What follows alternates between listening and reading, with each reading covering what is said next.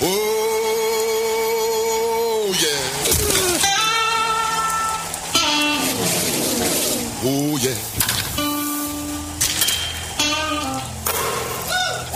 Everything, everything, everything gonna be all right this morning. Live from the Delta Media Studios in Upper Lafayette, here is producer Dawson Iserlo and your big, bald, beautiful host, Raymond Parts III, better known as RP3.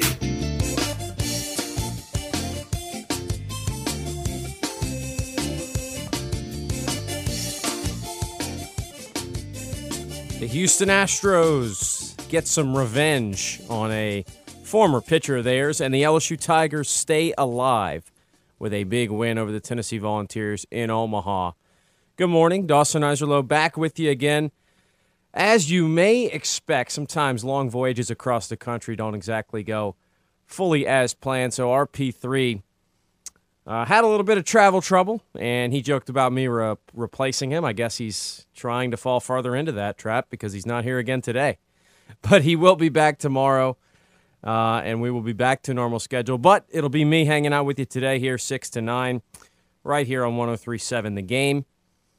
And we do have a lot to talk about because the College World Series continues on. The LSU Tigers will continue on for another day, and they'll get their rematch with Wake Forest. They'll have to beat them twice and they'll get their first chance tonight at 6 o'clock. Um, and as I mentioned there, the Astros, they go ahead and get some revenge. They end the losing streak, much needed. They're actually the only team in the AL West who did win yesterday. So um, a big day as far as picking up a game on those Rangers who are ahead of the division and everyone else, uh, including the Angels who are still ahead of them at the moment. So we'll talk a good bit about the Astros. I do have a little bit of a deep dive into Justin Verlander. I want to kind of talk about that. I think uh, when he was traded to Houston and kind of the you know the surrounding uh, narratives around that time frame, I think all get kind of lost when you look back at how successful it all was. And I wanted to kind of do a little bit of a, a deep dive into the fact that it was a fairly risky move at the time, at least in some regards for the Astros. Um, and so that'll be coming up in the second hour as well. I'll talk about that. Um, we will be speaking with Ron Higgins of Tiger Details as we always do on Wednesdays, and he'll uh, recap the LSU game for us, and we'll talk about that Wake Forest game that's coming up this evening. Um, then at 8:32, we're going to talk with Christian Clark because the New Orleans Pelicans have the draft tomorrow. I spoke with Ali Cassell yesterday about some of the rumors around this team.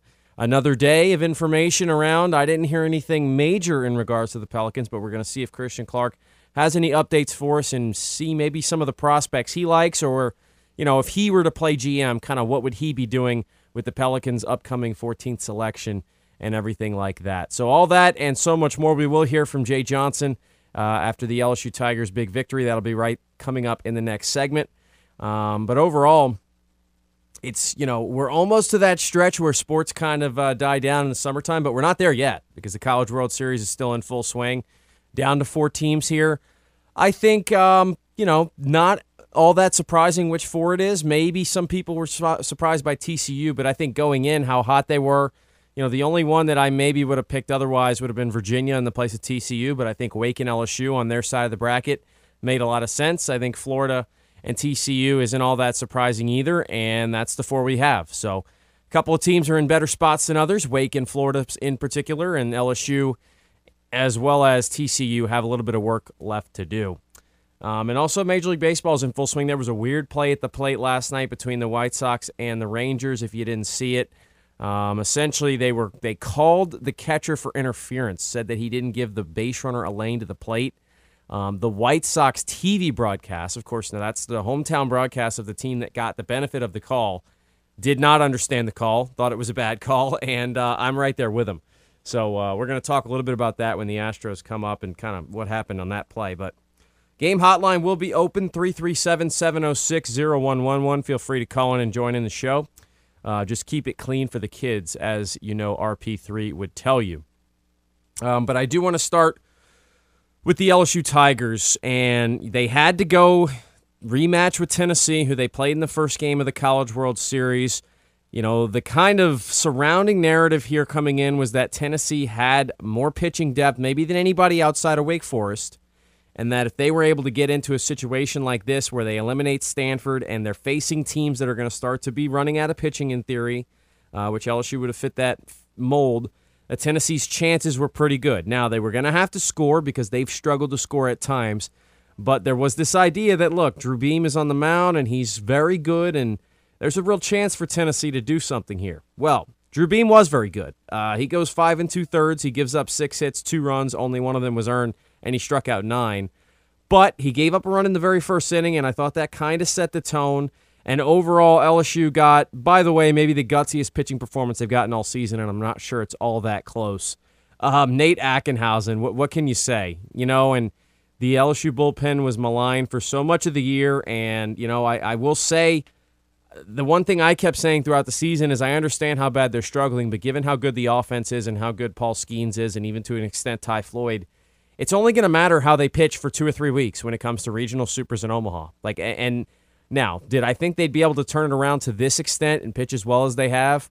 No, because think about even the game they lost in Omaha was not from pitching's fault. They only gave up three runs. So, you know, to have all that worked into what they've been able to accomplish, it, it's really impressive. And Nate Ackenhausen last night was maybe the gutsiest. A guy who's been a, you know, a bullpen arm has given them a couple – outings this season where he's gone more than an inning or two, but hasn't been stretched out as a starter. I mean, hasn't been nearly in that role. And he goes six innings. Um, and that that was and by the way, six shutout innings. So not just six innings, not just giving them length. This isn't a guy who just was giving you outs despite giving up a bunch of runs, but hey, you're keeping him out there because you need to save guys. He goes six innings, gives up four hits, no runs, did not walk a single batter, struck out seven. That's a key for LSU pitching. They walked just one guy yesterday, and they didn't let, you know, Tennessee look. Tennessee's a team that, as we mentioned, can struggle offensively at times, and they didn't help the Volunteers out. They forced them to try to make them beat them, and they weren't able to. Tennessee had a couple of chances here and there, a couple scoring opportunities that they missed out on, but not a whole lot. I mean, really, Ackenhausen was just that good. Um, I did write down here first inning. Dylan Crews works a walk to start the ball game, and I thought it was one of the most patient. You know, just just set the tone for a ball game. Um, now it didn't lead to some sort of huge offensive outburst, although he did score the run there in the first inning. I thought that was huge. He ends up scoring on Cade Beloso's RBI single. But I thought his ability to kind of stay patient there, and Dylan Crews, after not having a great game against Wake Forest, uh, reminded you just how good he is. He ends up going two for four. He hits the home run later, also drew a walk, so he's on base three out of five times. That home run he hit to right field, look, that's how you had to get it out because we saw a couple of balls hammered into the gaps by both teams that just got caught up in that wind. The wind was blowing in anywhere from 15 to 20 miles an hour at Charles Schwab Field last night, so you were not getting a ball out of center field unless you hit it 500 feet in normal conditions. Um, but Dylan Crews hits one eight, an absolute missile, and you know, talk about cruise missile. This was uh, patented cruise missile here to right field late in the ball game that kind of put it out of reach, especially considering how much Tennessee's offense had struggled. I think at 3 nothing they were, you know, you always feel a chance. Maybe if they get a couple of base runners here and there, they could have created something. Well, Crews kind of puts it out of puts it out of reach there with that two-run shot down the right field line. And so, you know, look, in these types of moments, you're facing elimination for the first time all season. You're going to need your best players to show up, and they certainly did. Not only Dylan Crews, but also a very good game from Trey Morgan. He had a ball off the wall in the left field, uh, a one hopper double off the wall. Um, he ended up scoring on a wild pitch in the eighth inning, but Morgan was on the bases throughout the night. He goes two for four. Funny thing is, LSU has eight hits in this game, three of them from Cade Beloso. That included a bloop single, but he had the RBI single in the first. So he's got three. Crews has two. Trey Morgan has two. We've already covered all that. And the only hit outside of that is Gavin Dugas. Uh, not a great day for Tommy White, who goes 0 for 5 with three strikeouts. Milazzo got a start at catcher, which was kind of a Jay Johnson, I would assume, giving Hayden Travinski a rest day and then also just maybe trying to shake up the lineup. Milazzo didn't get him a hit. Pearson went 0 for 3, Jobert 0 for 3. But it didn't matter because the guys who needed to show up did. And also, there were some productive at bats. Now, uh, Jordan Thompson did not have his best day. He went 0 for 5, but he tried to get a couple of bunts down and was unsuccessful each time. Um, you know, and it was a, it was a good job. They broke it down in the booth. It's kind of a, a typical like the the one thing that when you're being taught to bunt, it's not dropping the barrel, right? It's moving that barrel up and down within the strike zone in order to make sure you get the bunt down. And he dipped the barrel both times and popped it up. So that was disappointing to see because at this point in the year, now here's one thing else: you didn't bunt a whole lot in the regular season. They did it, you know, here and there. So it is tough to go and ask a guy who hasn't been asked to bunt all that much throughout the season, hey, go ahead and get a bunt down in the biggest game of the year. I understand that's difficult, but at this level, you'd expect guys to be able to do it, especially when you're given two chances the way Thompson was. So that hurt you. You did get a nice bunt down earlier in that same inning, though, of the second pop up that ends up scoring the run. Um, that was a very well placed bunt. I personally thought the third baseman for Tennessee there could have let it go, but he didn't. Um, that was Dugas's bunt single, where it ends up Trey Morgan gets the third and scores on an error because the third baseman throws it in up the line in right field. But uh, that was a very good bunt that put pressure on the defense, and I think that's, of course, the idea. That's why Thompson was then asked to bunt for the second time when he had already been unsuccessful. But they did some little things like that correctly, even though they made a couple of mistakes. But again, the night's about Ackenhausen, and then Riley Cooper comes in, by the way, and goes the rest of the way, three innings. So the two left-handers get it done for you. And not only were they great and they helped you extend your season, but they saved the bullpen, they saved the rest of the arms. We still haven't seen Javen Coleman. There's some options now for Jay Johnson, and it's starting to look not as daunting as it might have looked in the past to face Wake Forest now and have to beat them twice. Now, the interesting thing about it is everyone, I think, is kind of counting the days and waiting until Paul Skenes can throw again. Would they do it today? I think some coaches would. And also, I think with some pitchers, maybe you would. But I, I think it's worth mentioning, and we'll get Ron Higgins' perspective on this later uh, on the show. But Paul Skenes is a top prospect. He's going to go in the top five of the Major League Baseball draft next month. Um, how much does that factor in there, you know, and, and how much would he be willing to go? Now, look, if you ask Paul Skenes, I think he'd throw as many pitches and as many innings as necessary to win a championship. I don't doubt that he wants to as well. But at what point are you going to protect him from himself a little bit? How does Jay Johnson feel about that? Look, we've seen Matt Deggs when it came to the conference tournament, not all that worried about the typical rest that you'd give a guy. He went with Blake Marshall twice in one game, and it worked out, and, and, and, it, and it was excellent. It was one of the more legendary, gutsy performances. Now, that wasn't separate days, and that wasn't a situation that you have right here with a guy who was starting and throwing significant number of pitches in the first game of a World Series. Um, but I think it is interesting. I look, I wouldn't expect him to throw today, but I would expect Paul Skenes to be available and and possibly, if not probably, start tomorrow's game if they got there. Remember, they have to get there and they have to win today. Um, but all in all, there's some interesting storylines to think about here as far as who LSU is going to throw on the mound. You know, I, I thought it would be it would have been interesting if Javen Coleman would have started, just because again we've we've brought up that he hasn't pitched since May, and you just don't know exactly what he's going to look like when he goes back out there. They went with Ackenhausen, and I thought that made a lot of sense. Now, I, I think they had every intentions of throwing plenty of other guys last night. I don't think I think if you asked Jay Johnson if he was going to get six innings from Ackenhausen, you might have chuckled and said, uh, "Yeah, that'd be great," but we don't, you know, we're not going to expect that. So I'm, you know, of course, a lot of other guys were available last night, and they didn't have to throw. So then, do you start a guy like Gavin Guidry? I don't think that's out of the realm of possibility. You could go opener style here, try and get an inning or two out of Guidry or somebody else at the front end, and then try and get some length from a guy like Javen Coleman or something like that. Um, you know how how much until Thatcher Hurd is back available again because you know he pitched in relief but didn't make a start. You'd have to look back at some of the pitch count numbers there. Uh, there are options, and it's going to be interesting. And I think you know even if last night's game had played out differently, and let's say you won it twelve to ten, and you used six different guys, and three or four of them were burned for today, I think it would feel a lot different. But you didn't. You used two guys, and you know while Ackenhausen will be unavailable, certainly today. Um, I think you you take you actually absolutely take the position you're in now because I think it's about as best case you could have been once you lost the other game to Wake Forest. Cooper isn't even likely burned. He threw 40 pitches in three innings, so he's not like out of the question. Ackenhausen, who threw 93, certainly will be out. A lot of different layers to it, and we'll talk a little bit more about this LSU team. We'll hear from Coach Jay Johnson coming up next. You're listening to RP3 and Company on the game. This is RP3 and Company on the game. 1037 Lafayette and 1041 Lake Charles, Southwest Louisiana's sports station. Your home for the LSU Tigers and Houston Astros. Go subscribe to the game's YouTube channel at The Game Louisiana. That way, you can check out the latest original videos and more shenanigans from the game. 1037 Lafayette and 1041 Lake Charles, Southwest Louisiana's sports station.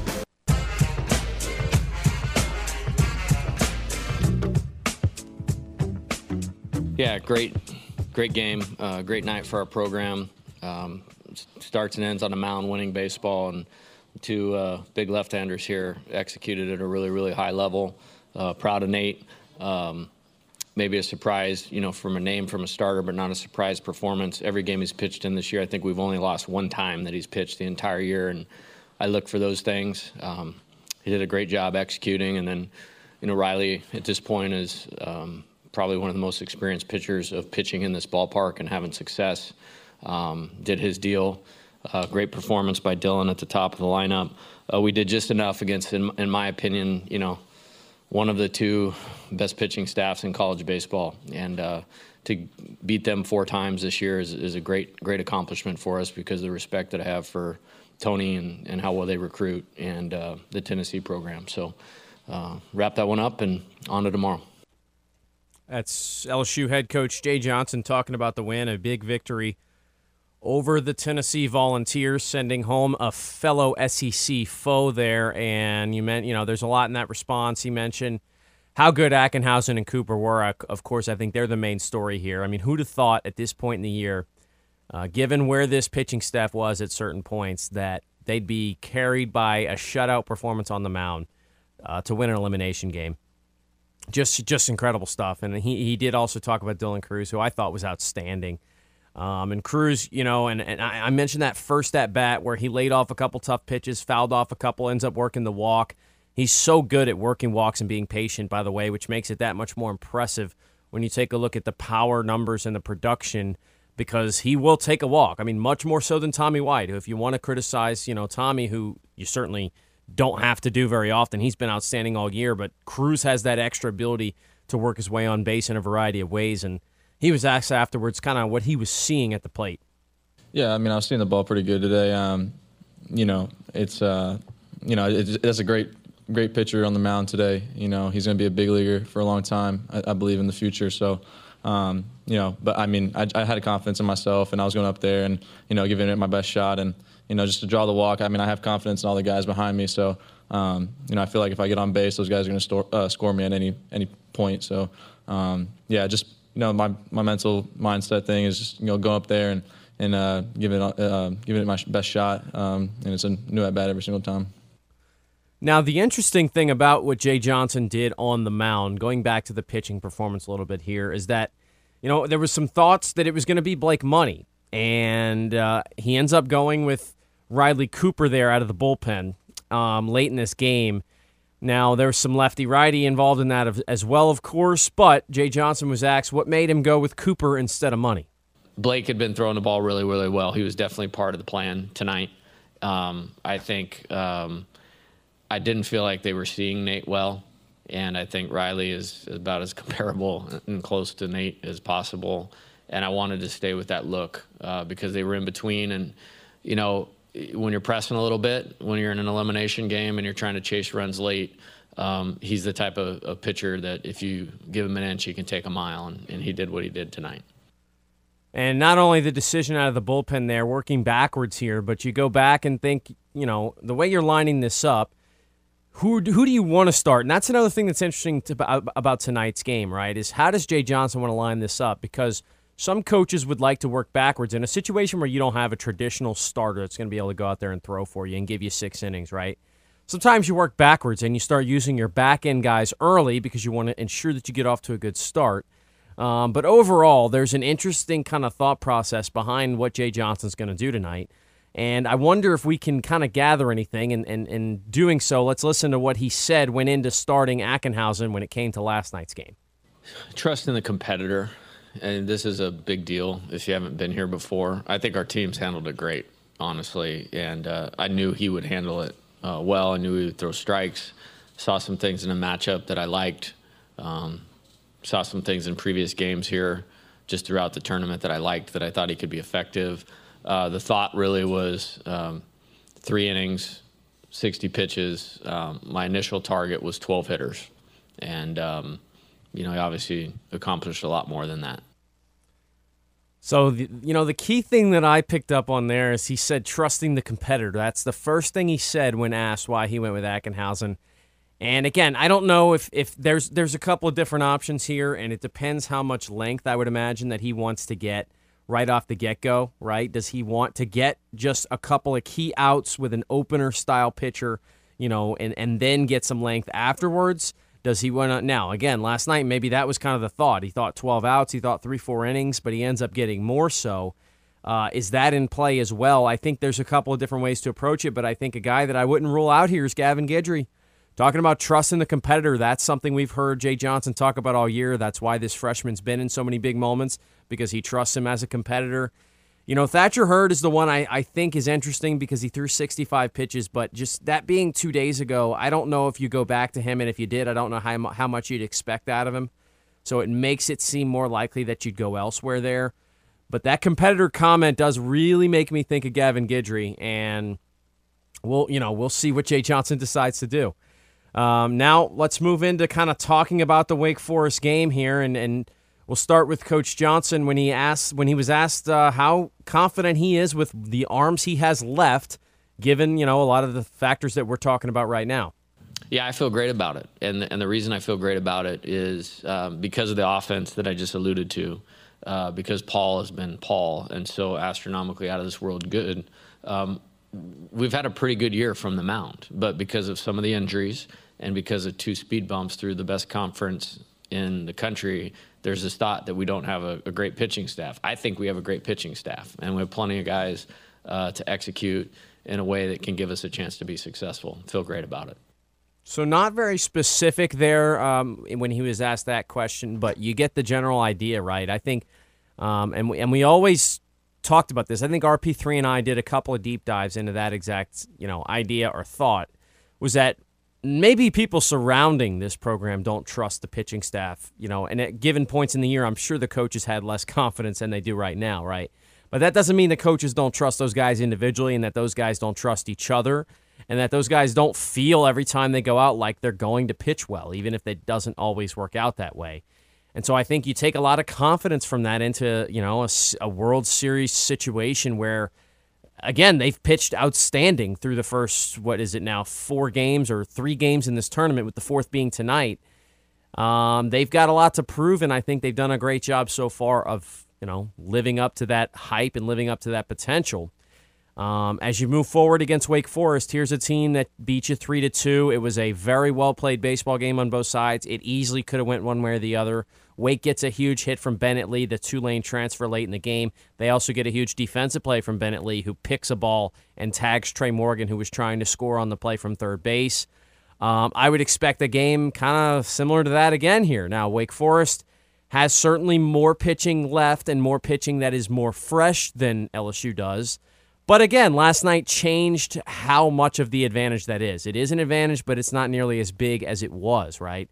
Um, but overall, you're going to have to play a great baseball game to stay alive if you're LSU. And Jay Johnson was asked, how can they capitalize against this Wake Forest team that's so talented? Yeah, they're legit. Um, going to have to go back and, and look at it again. Um, you know, when uh, I saw this side of the bracket, like, and, and all eight teams here are amazing. I, I said that um, before the tournament. Of the three times I've been here, this is the best field. There's the most good players and good pitchers of the times I've been in the College World Series um, they are certainly part of that. Um, you know, I thought uh, Hartle threw an outstanding game. I thought their pen uh, was good. Um, they have more guys that they can go to. Um, offense, they they have their way and they do their, their they do their thing really really well. So, um, wouldn't want to be playing anybody else. You know, I feel like um, the four best teams in the country are the four best teams still playing in Omaha right now. It'll be fun. It will be fun. That game's going to be once again at six o'clock. You'll have the afternoon game. Will be the first game of the day. That'll be TCU trying to stay alive against Florida. We'll talk a little bit more about that one later in the show. But then at six o'clock, right here on the game, you can hear LSU in action, trying to keep their season going once again against Wake Forest. Uh, pregame will be at five thirty with Chris Blair, of course, on the call. So we got to take a timeout. When we come back, we will shift gears a little bit. The Houston Astros got a big victory last night to slow this losing streak, maybe try and ch- turn the momentum a little bit. We'll discuss that next, right here on the game. This is RP3 and Company on the game. 1037 Lafayette and 1041 Lake Charles, Southwest Louisiana's sports station. Your home for the LSU Tigers and Houston Astros. This is RP3 and Company, live from the Evco Development Studios in Upper Lafayette on the game. 1037 Lafayette, 1041 Lake Charles, Southwest Louisiana's sports station.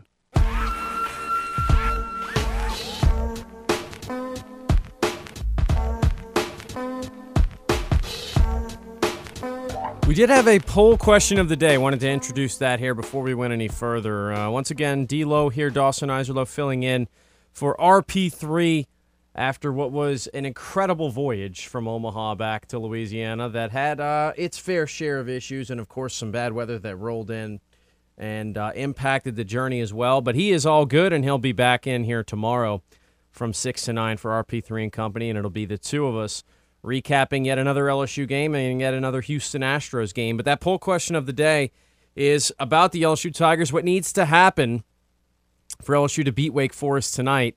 Is it going to have to be another pitching clinic? Do they need the offense to go crazy? Do they need to be sharp defensively? Or is it all the above? Do they need all three all three of those things to happen?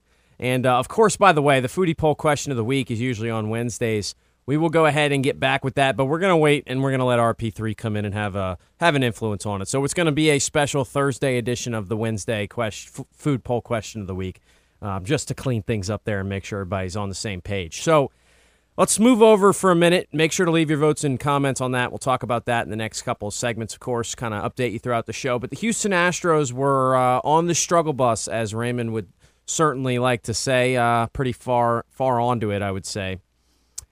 But yesterday, they found a way to get off of it, and they got a big win against the New York Mets, a team that has had their own struggles this season, but had certainly kind of gotten things right in the first game of the series with an 11 to 1 win. Uh, but yesterday, the Astros facing Justin Verlander, uh, of course, a former Houston Astro himself, and I'm going to talk more about Justin Verlander at the top of hour number two. But Overall, it was a very well played game for the Astros. They didn't make any errors defensively, which that has been a topic of discussion. Their defense has not been nearly as sharp in the past couple of weeks as it was for much of the season. And you had your ace on the mound. And sometimes that's what you need. When you're struggling like this, you go ahead and hand the ball to Framber Valdez and see what he can do. And Framber was absolutely magnificent. He carried a perfect game into the fifth inning of this one. Um, started it off, just looked as effective as he always does. That breaking ball has such sharp movement to it when he's on with it, and it was disappearing in the early goings.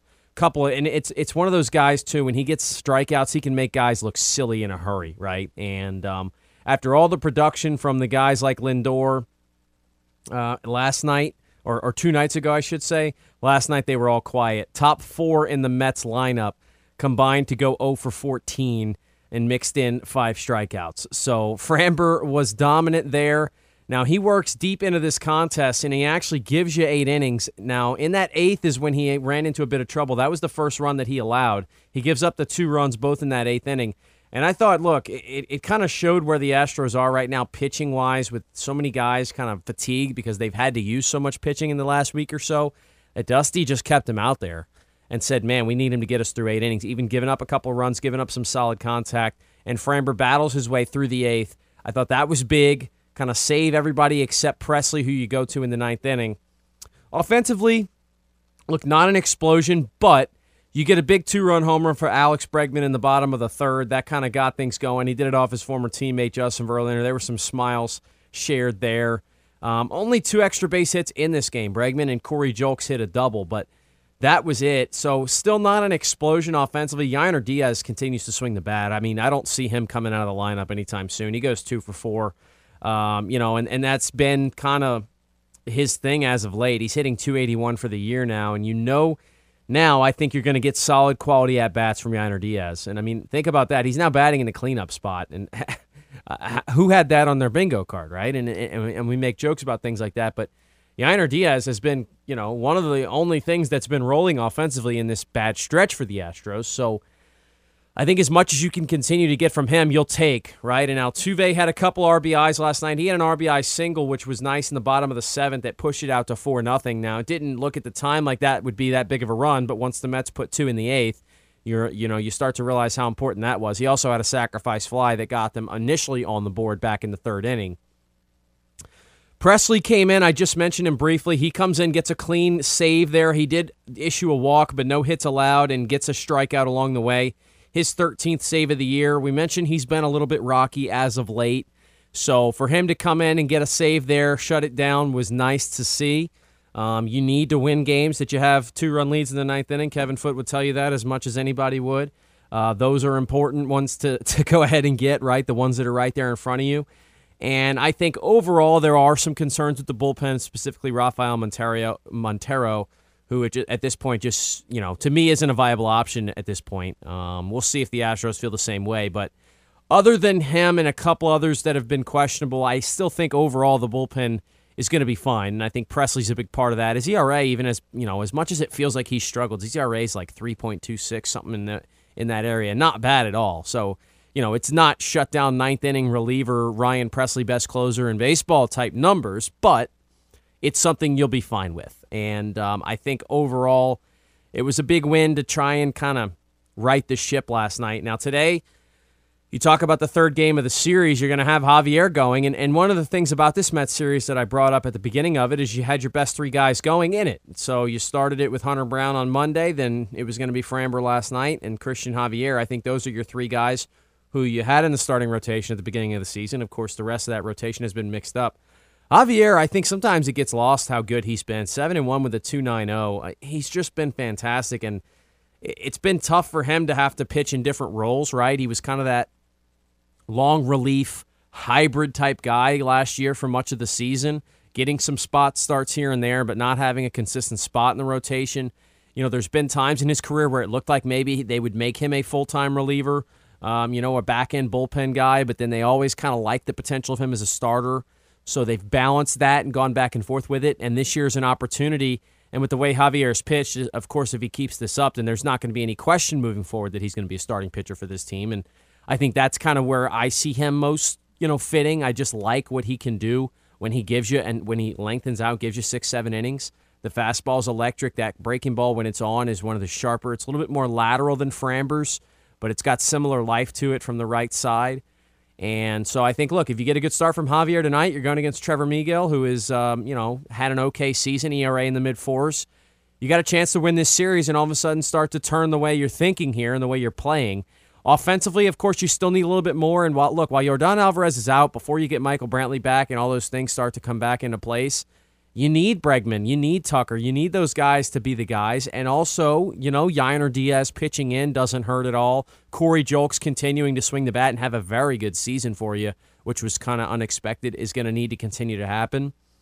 Um, and overall, you're going to need to score more than four runs some nights. And right now, it's been a while since this team has had a great offensive night. The game where they lost 9 7 to the Reds uh, in extra innings was an, a, a, sign of life for the offense on Sunday, but then they had some pitching issues, right? So, you know, before that, you hadn't scored uh, much in the last week or so back to the middle of that Washington series where you scored six runs in game one and five in game two, but you still have some things to improve there. And I think uh, we're starting to maybe see some signs of life uh, last night, but it is one game, and it, it's a long major league season. So we'll see what they're able to do. Christian Javier going, and that's going to be a day game. Of course, you can hear that one on the game. It's going to be a 110 first pitch, 1240 pregame with Astro launch. So you'll be able to hear that one right here on Southwest Louisiana Sports Station. But keep in mind, uh, so we'll have LSU and Astros today for you. The way the scheduling works out there, one o'clock. So we'll, there will be no Jordy Hultberg show. We'll have Astros baseball here for you instead at 110. We have to take a timeout. When we come back, we'll give you an update on that poll question of the day, the first one that we've had so far, and get you set up for hour two. That's coming up next, right here on RP3 and Company on the game. This is RP3 and Company on the game. 1037 Lafayette and 1041 Lake Charles, Southwest Louisiana's sports station. Your home for the LSU Tigers and Houston Astros. Alexa and the game make a great team. Do yourself a favor and enable the Alexa skill, the game Southwest Louisiana, so you can keep it locked in to the game. 1037 Lafayette and 1041 Lake Charles, wherever you go.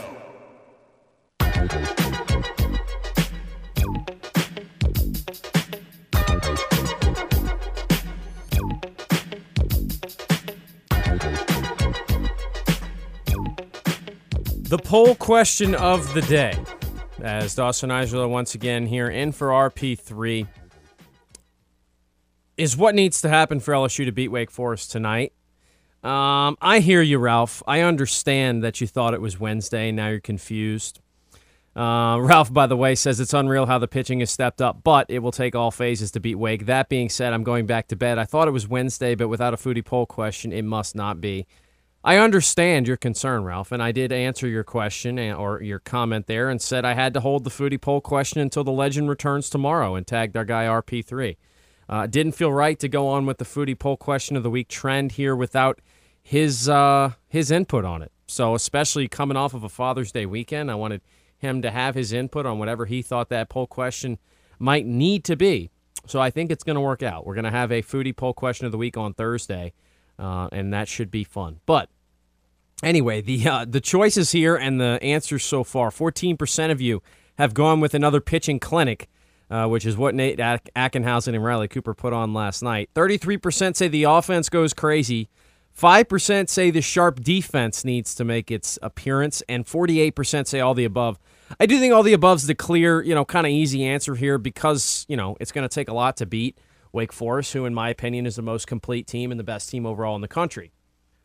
Uh, with that being said, I understand that, and I and I kind of like the fact that a good bit of you are saying that the offense needs to go crazy because it kind of feels like the offense is due to have a breakout game, right? Uh, this offense hasn't gone very long, you know, throughout the season without having one of those games. Even when you think about the regionals, that last game against Oregon State where we saw the offense kind of you know break through and it carried over a little bit against Kentucky.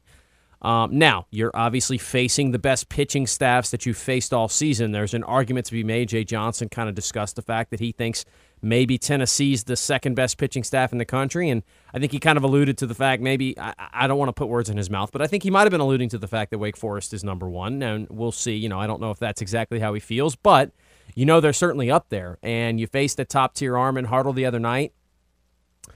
Um, it looks like you're going to face Seth Keener tonight, and Keener is another plus arm, a guy who has tremendous numbers. We'll we'll kind of get into that matchup a little bit further, you know, later down the road here in the show. But you're going to have to, you know, it's going to have to be a special offensive performance to score a lot of runs off this Wake Forest team. I think we know that, right? Or just a very uncharacteristically bad day for them on the mound. Both are possible, and, and we'll see what happens. But uh, I do think the offense is kind of due to break out for LSU, and I think they do need that. I don't know if you can expect whoever you throw out there tonight to give you what Ackenhausen gave you last night. It'd be great if they did, right? And you, you would you'd be ecstatic about it. Um, but that's a lot to ask. Again, I don't even think even in Jay Johnson's best case scenario in his head, I'm not sure he thought Ackenhausen goes six shutout, Cooper finishes it off with three more shutout innings, and we win the game five nothing. Like, I don't think that's the way he was thinking about it. Of course, there was a ton of other guys that were going to be ready to go and ready to step in and make their impact, right? But you didn't need them. So I I think that's kind of huge, right, for, for where they are coming into today and, and how many different options there are. You know, the more I read online too from, you know, our different LSU beat reporters and some of the Wake Forest reporters who are kind of talking and, and, you know, putting their thoughts on Twitter about what they've been hearing from the LSU side of things – I don't think anyone thinks Paul Skenes is pitching today. I don't know if that was ever even thought of um, for LSU. And apparently, there's somewhat of a bit of a doubt that he would pitch tomorrow either. Um, I, I, you know, again, it, it's a difference when you're starting to talk about a guy who's going to be a top five overall pick and is going to be making millions and millions of dollars in the next month. That changes the way you approach some of these things, I think. Um, and if it's up to Paul Skenes, again, I don't think there's any hesitation. I think Paul Skenes would have thrown last night if it was up to him, but you have to sometimes, you know, protect the competitor from himself because guys just want to win for their teammates. And, and, and that's the way you, the funny thing is, that's the way you want guys to be wired that are playing for your team, right? But then at the same time, of course, you know, you have to have the coaches and the guys in higher positions of authority step in and say we can't have that happen, right? You know, you have too much on the line here. But we'll see. I don't because you know the other thing too is I think it's muddy when you start to talk about how many guy, how many rest days guys need, and then if you're considering the fact that well in the big leagues and in the minor leagues he's going to be going on four days rest in a couple of weeks anyway, and he's going to have to make that transition at some point. Like, so I don't think there's a yes no like green light red light situation. It's it's very much in the middle. It's very yellowish here on when or when Paul Skenes can throw and when he can't. But the bottom line is LSU's going to have to win games without him still here down the stretch, and tonight is the first one. So who do they go with? Does it does it is it Javen Coleman?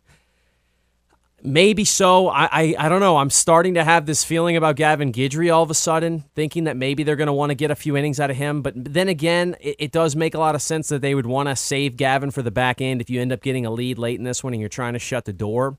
So that also plays into it. So maybe you'd throw Coleman earlier on, not knowing how he's going to be. You know, again, if you don't have a tremendous idea of how he's going to react to this moment or how a his arm health is going to respond, given that he hasn't thrown in so long, you'd certainly feel better about using him earlier in the game, whether it was to start or whether it was in relief early on, as opposed to throwing him into a high leverage spot late. So, in that, you know, by that thought process, I think Coleman would make a lot of sense to get the start. Um, but you also have Blake Money, who who was you know in the bullpen ready to go last night, and we already heard from Jay Johnson of he actually went with Cooper instead of Money because the lefty lefty situation, the fact that Ackenhausen and Cooper had pretty similar deliveries, and they were really struggling to pick up Ackenhausen, so that's why he went with Cooper.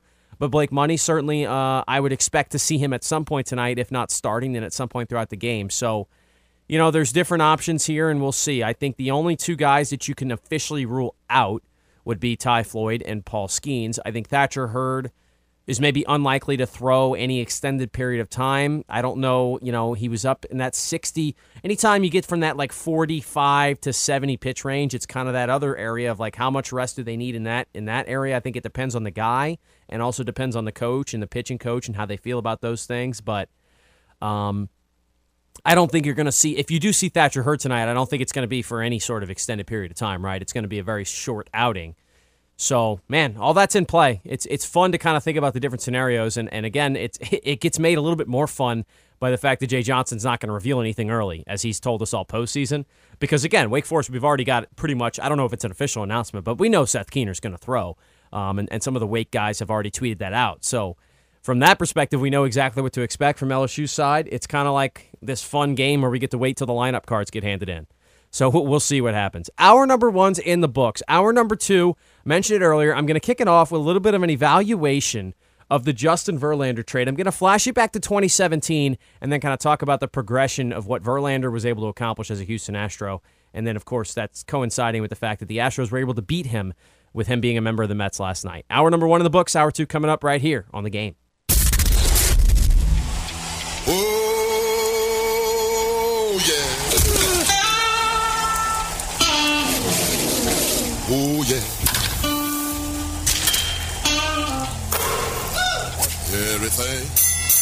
Everything, everything gonna be all right this morning. Live from the Delta Media Studios in Upper Lafayette, here is producer Dawson Iserlo and your big, bald, beautiful host, Raymond Partsch III, better known as RP3.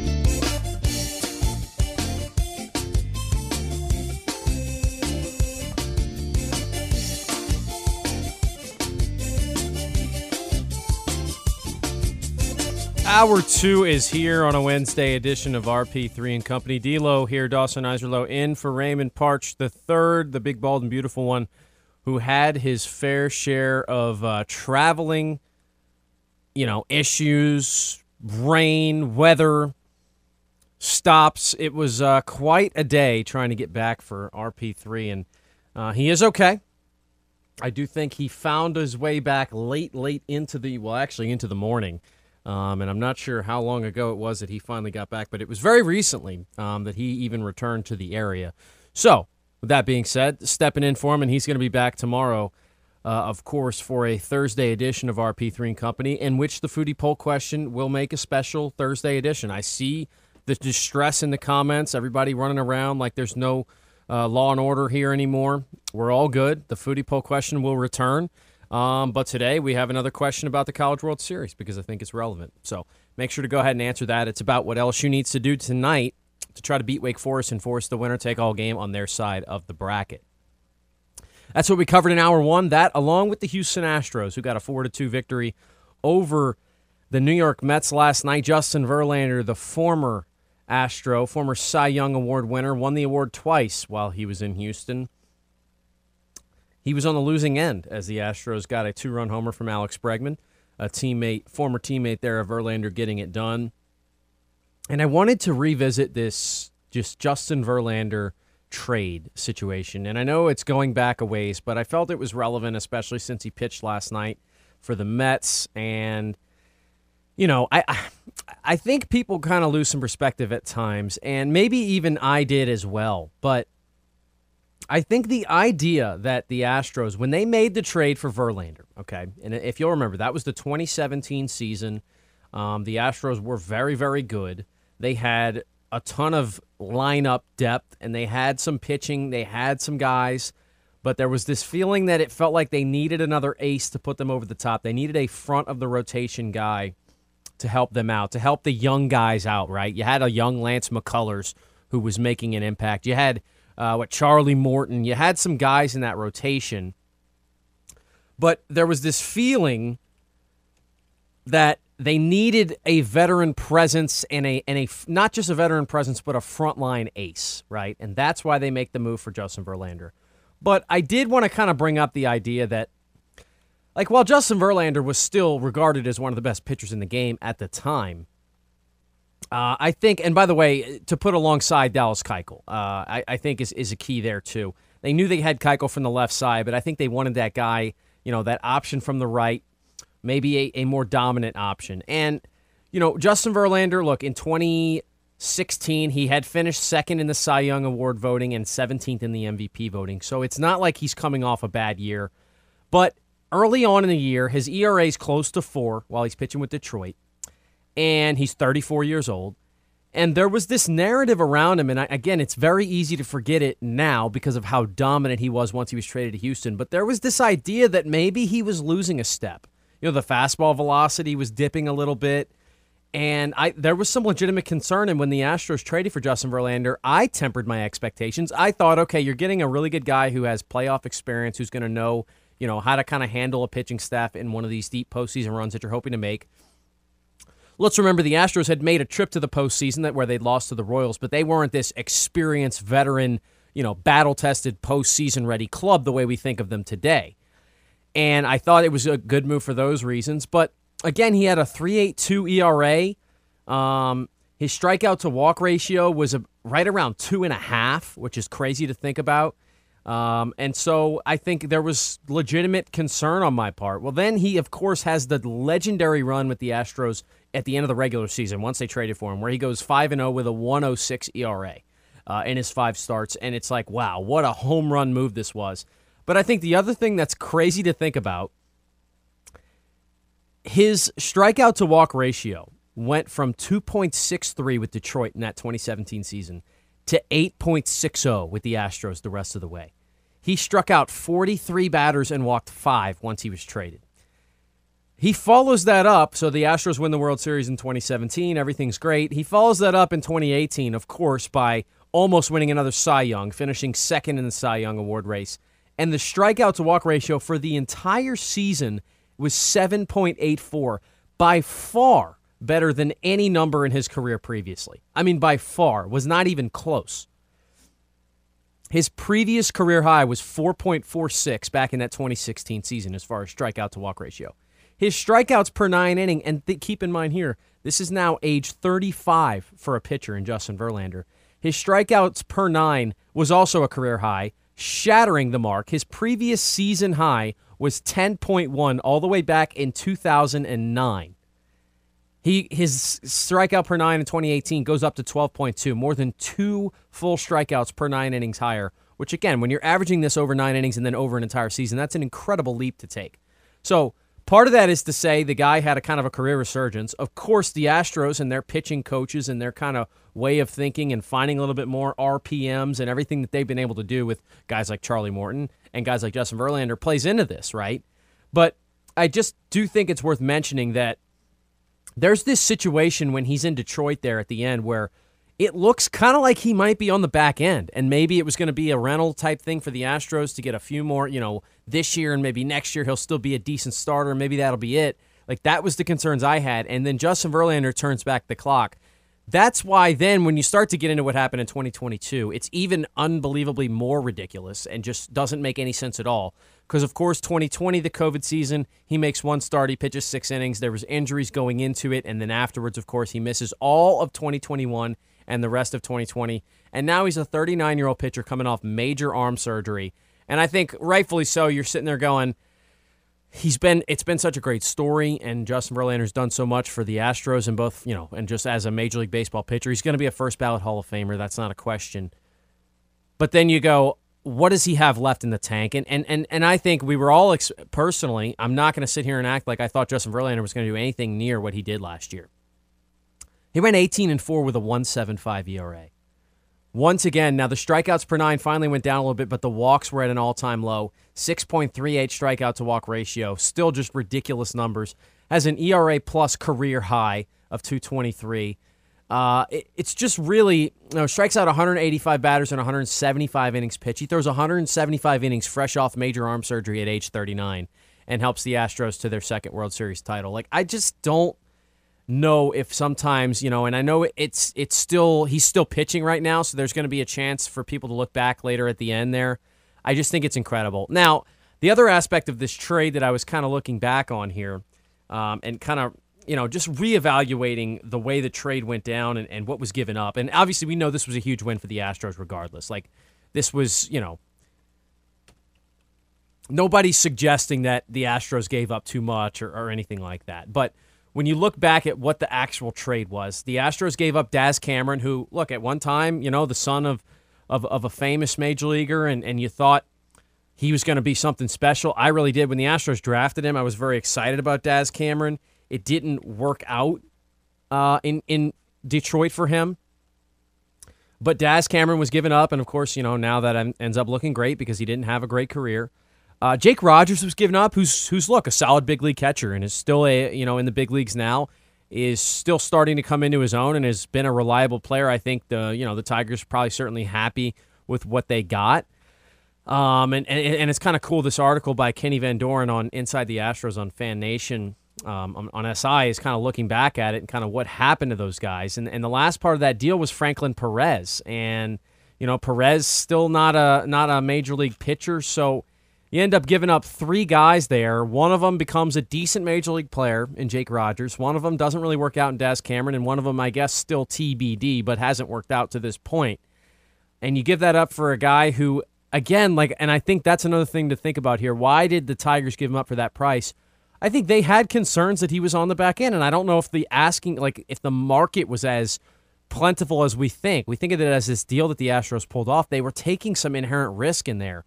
And so I, I, do I think I try to do my best to kind of uh, explain to people that you can't look at everything with a result oriented mindset. It's one thing Foot and I agree on is that there's there's different aspects to things and just because a team loses a game doesn't mean the decisions made along the way were wrong and just because a team wins a game doesn't mean everything was handled perfectly that Justin Verlander trade was not a slam dunk. This is going to easily, you know, be a great deal for the Astros at the time. And the fact that he, you know, look, part of it is the Astros are probably pretty confident. Hey, if we get him in the building, we got some guys right now that know how to work on some spin rate stuff, and he's going to be great.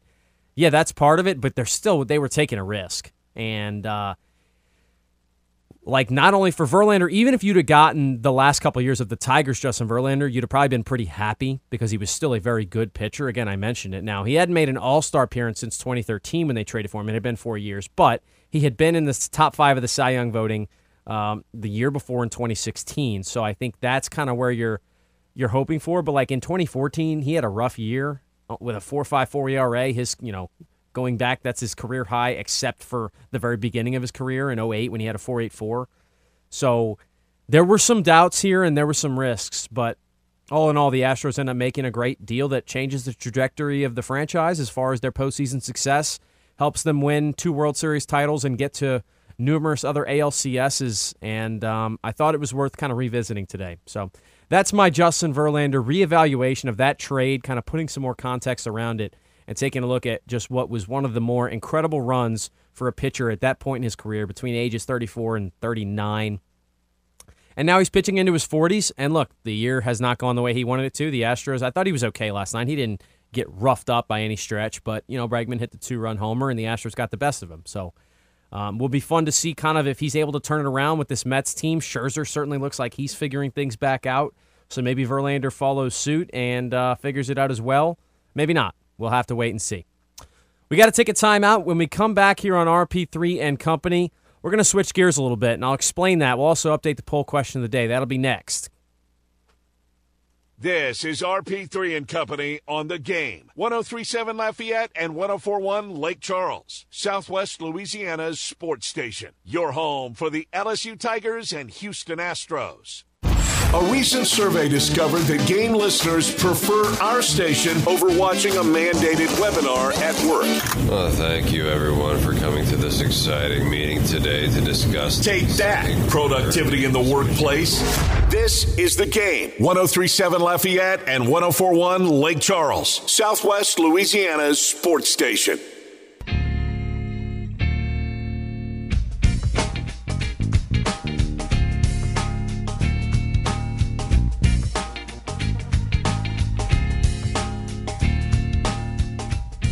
Question of the day is what do the LSU Tigers have to do tonight to beat Wake Forest and set up that winner take all game? You have a lot of different options here. I decided to kind of make things, um, you know, uh, try to hit it from all different angles, right? The first option here is uh, another pitching clinic.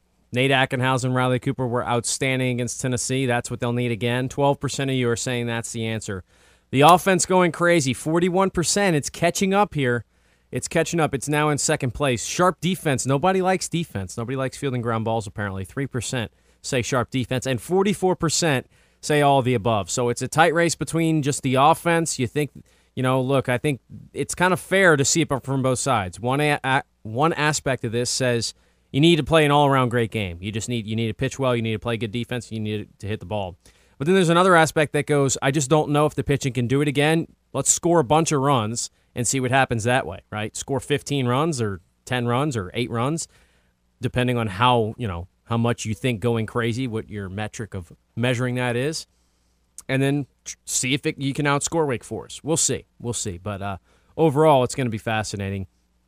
A couple more comments. Ralph says, What happens when you use your favorite station as your calendar? And then he shares a Michael Scott gif.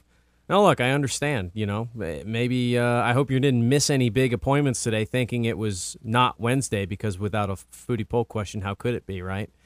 Um, JBK the OD says ballpark hot dogs, chili cheese, honorable mention for corn dogs. I guess he's answering the question that doesn't have to do with food with a food related answer, and I respect that approach to things. Hart says pitching, pitching, pitching will be the most important factor in tonight's game. Wake is just as much of a threat of putting up a lot of runs quick. Did I mention pitching? No, I get it. I get it. John Paul Cajun Daddy, uh, maybe in response to Hart's question, because he outdoes him by because he puts hits five times, hits times five, to win one with the bats, lots and lots of bats. So there's, I mean, there's a lot of different perspectives here. Steve says LSU's had the lead in every inning but one in the College World Series. Wake Forest is not unbeatable. They just need to play with the same intensity they started with from the opening pitch. If the middle of the order bats wake up, Wake will have a problem. And B Rad says all. First, the pitching needs to get off to a good start. Second, the bats need to get hot from Jump Street. If we get that, the Tigers can take them. No, I mean I don't. I don't disagree with anything here. Uh, a lot of you know passionate answers on one way or the other. Some saying it's got to be all about the pitching. You have to get a great performance, but some saying uh, it's got to be the offense. The offense has to wake up and kind of carry this team the way they did for large stretches of the season. You know, I would still think, even though you got the the outstanding effort from Ackenhausen and Cooper, I would still think the bats coming alive and you know trying to outscore Wake again. I, I said 15 runs. That was certainly an exaggeration, but getting eight to 10 runs on the board, I think is is your best case, most likely, I should say, scenario uh, and maybe beating this Wake team like eight to six or, or ten to eight. I think that that's where you you kind of that's where my brain goes of thinking through scenarios in which they win the game. Um, the other thing too is you got to beat them twice, and if you're going to beat them twice, I think you probably have two different looking games. One of them, maybe you do get that pitching performance, right? Maybe it's tomorrow. Maybe Skenes comes back on early rest. Maybe not. I don't know. But uh, I think one of those games you'd have to certainly pitch better than the other, and one game you'd certainly have to break out offensively. I just don't think you're going to beat Wake Wake three to two both days. You know the way they beat you. I don't think that's in the cards here. But it's baseball, and we've been proven wrong before.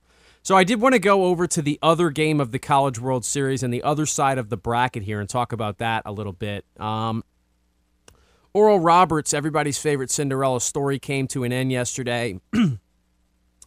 they lost to TCU. It was a game that went back and forth as far as momentum runs, but yet Oral Roberts could never find their way on the scoreboard despite having tons of opportunities. And in that regard, TCU pitched very well. They certainly pitched well situationally, um, and they were able to hold off the Golden Eagles in any chances they had.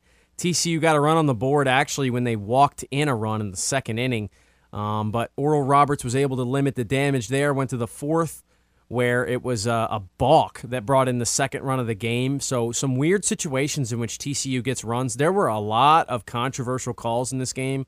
By the way, there was a play later on where Oral Roberts dove for a runner who was headed to third. There was already a runner occupying third base, so you knew they were going to get one out out of it. And the other runner kind of comes off the bag. It's kind of looked like he was knocked off the bag by the defender. But he was also called out, so it ended up being a double play. That was after review. I think a lot of people were upset about that call. Um, but there were just there were a lot of reviews in this game. It took forever. a lot of questionable calls, one way or the other. Um, but anyway, TCU's kind of breakout happens in the fifth inning. They get an RBI single, a sacrifice fly, and then a two run single to make it 6 nothing. And at that point, it felt like it might get out of reach. To Oral Roberts' credit, as they have all year, they began to battle back. They got a run in the bottom of the fifth. They had a chance to threaten for more. Jonah Cox, who was their best player all season, had the ridiculous 48 game hitting streak, had three hits in this one, so he gets the RBI single, and it start you start to go, well, here they come. But TCU gets out of that jam A couple other base runners in the next couple innings, but don't come to pass. Then in the very last inning, in the ninth, Oral Roberts loads them up. The tying run is on deck. So after even being down five runs, they start to you start to see light at the end of the tunnel. But once again, TCU is able to extinguish the flame, and it was Feaser there who pitched the last two innings and got him out of that. Um, but a lot of base runners and a lot of dancing out of danger for the Horned Frogs. They're going to need to probably pitch a little bit more efficiently, I would think, against Florida. Uh, you're asking a lot to continue to get guys out of jams like that, but TCU has pitched so well over the last two weeks. That's the funny thing about it, because in the regionals they they scored a million runs, and I think it was just this idea that wow they're going to be able to outscore a bunch of teams, but that's not how they won the you know the what became the Fort Worth Super Regional against Indiana State, who wasn't able to host it. They won a couple of low scoring games. Four to one was the first game there, and so you know they end up winning a super regional with pitching, and then they they end, they come to Omaha and they've kind of done it with pitching once again. Right, going back, they lose the six five game to Oral Roberts in the first uh, of the tournament, which was a tough blow for them because they had a lead. Then they beat Virginia, one of the best offenses in the country. They hold them to three runs. They beat them four to three, and then they come back yesterday with a six to one performance. So now once again, it's the pitching staff for TCU that's heated up. They did have to dance out of danger. I saw a stat Oral Roberts in their two losses here to Florida and TCU in the College World Series had 25 runners left on base combined in those two games. So it was not for lack of chances. Um, and but look, and the funny thing too, when you think about the first game, what happened? Oral Roberts got the big hit in the big moment, the three-run home run to take the lead. It was the big, the one big hit they needed, they got. The next two games, they never get the big hit despite having a lot of opportunities. They certainly could have beat Florida. They had chances there at the end, and the same thing could be said against TCU. And that's sometimes how baseball works, right? Look at Wake Forest right now. They have two huge hits in this World Series. I don't know if they have, uh, you know, I mean, they have three runs scored in both games. They get an RBI single to take the lead in game one, win it three to two, the two run single. Then Bennett Lee with the RBI single through the left side to beat LSU three to two. They've gotten the hits when they've needed them. Tonight, there's a decent chance Wake comes up with a lot of opportunities. Do they get the big hit in the big moment? Does LSU get the big two run, you know, double in the gap when they need it. That can change these things. When when you're dealing with teams that are all on a level playing field, so to speak, at least close to being a level playing field in the College World Series, the best eight teams in the country, it's going to take the big hit in the big moment. And sometimes it's kind of funny to simplify baseball down to that, but we'll see. Now for Florida, it's interesting because uh, you know they have, I think, more pitching depth, uh, depth, I should say. Uh, they have more options at this point than TCU does, just because they've uh, played one less game. There were some situations. There were kind of some, you know, who are they going to go with here and there in that last game against Oral Roberts, where they ultimately go with the freshman left-hander. If you'll remember, they had to remove their All-American closer by accident. Um, but now they start to reset things, and I think that's where Florida has an advantage here. Is just they have more starting options available that haven't pitched a ton.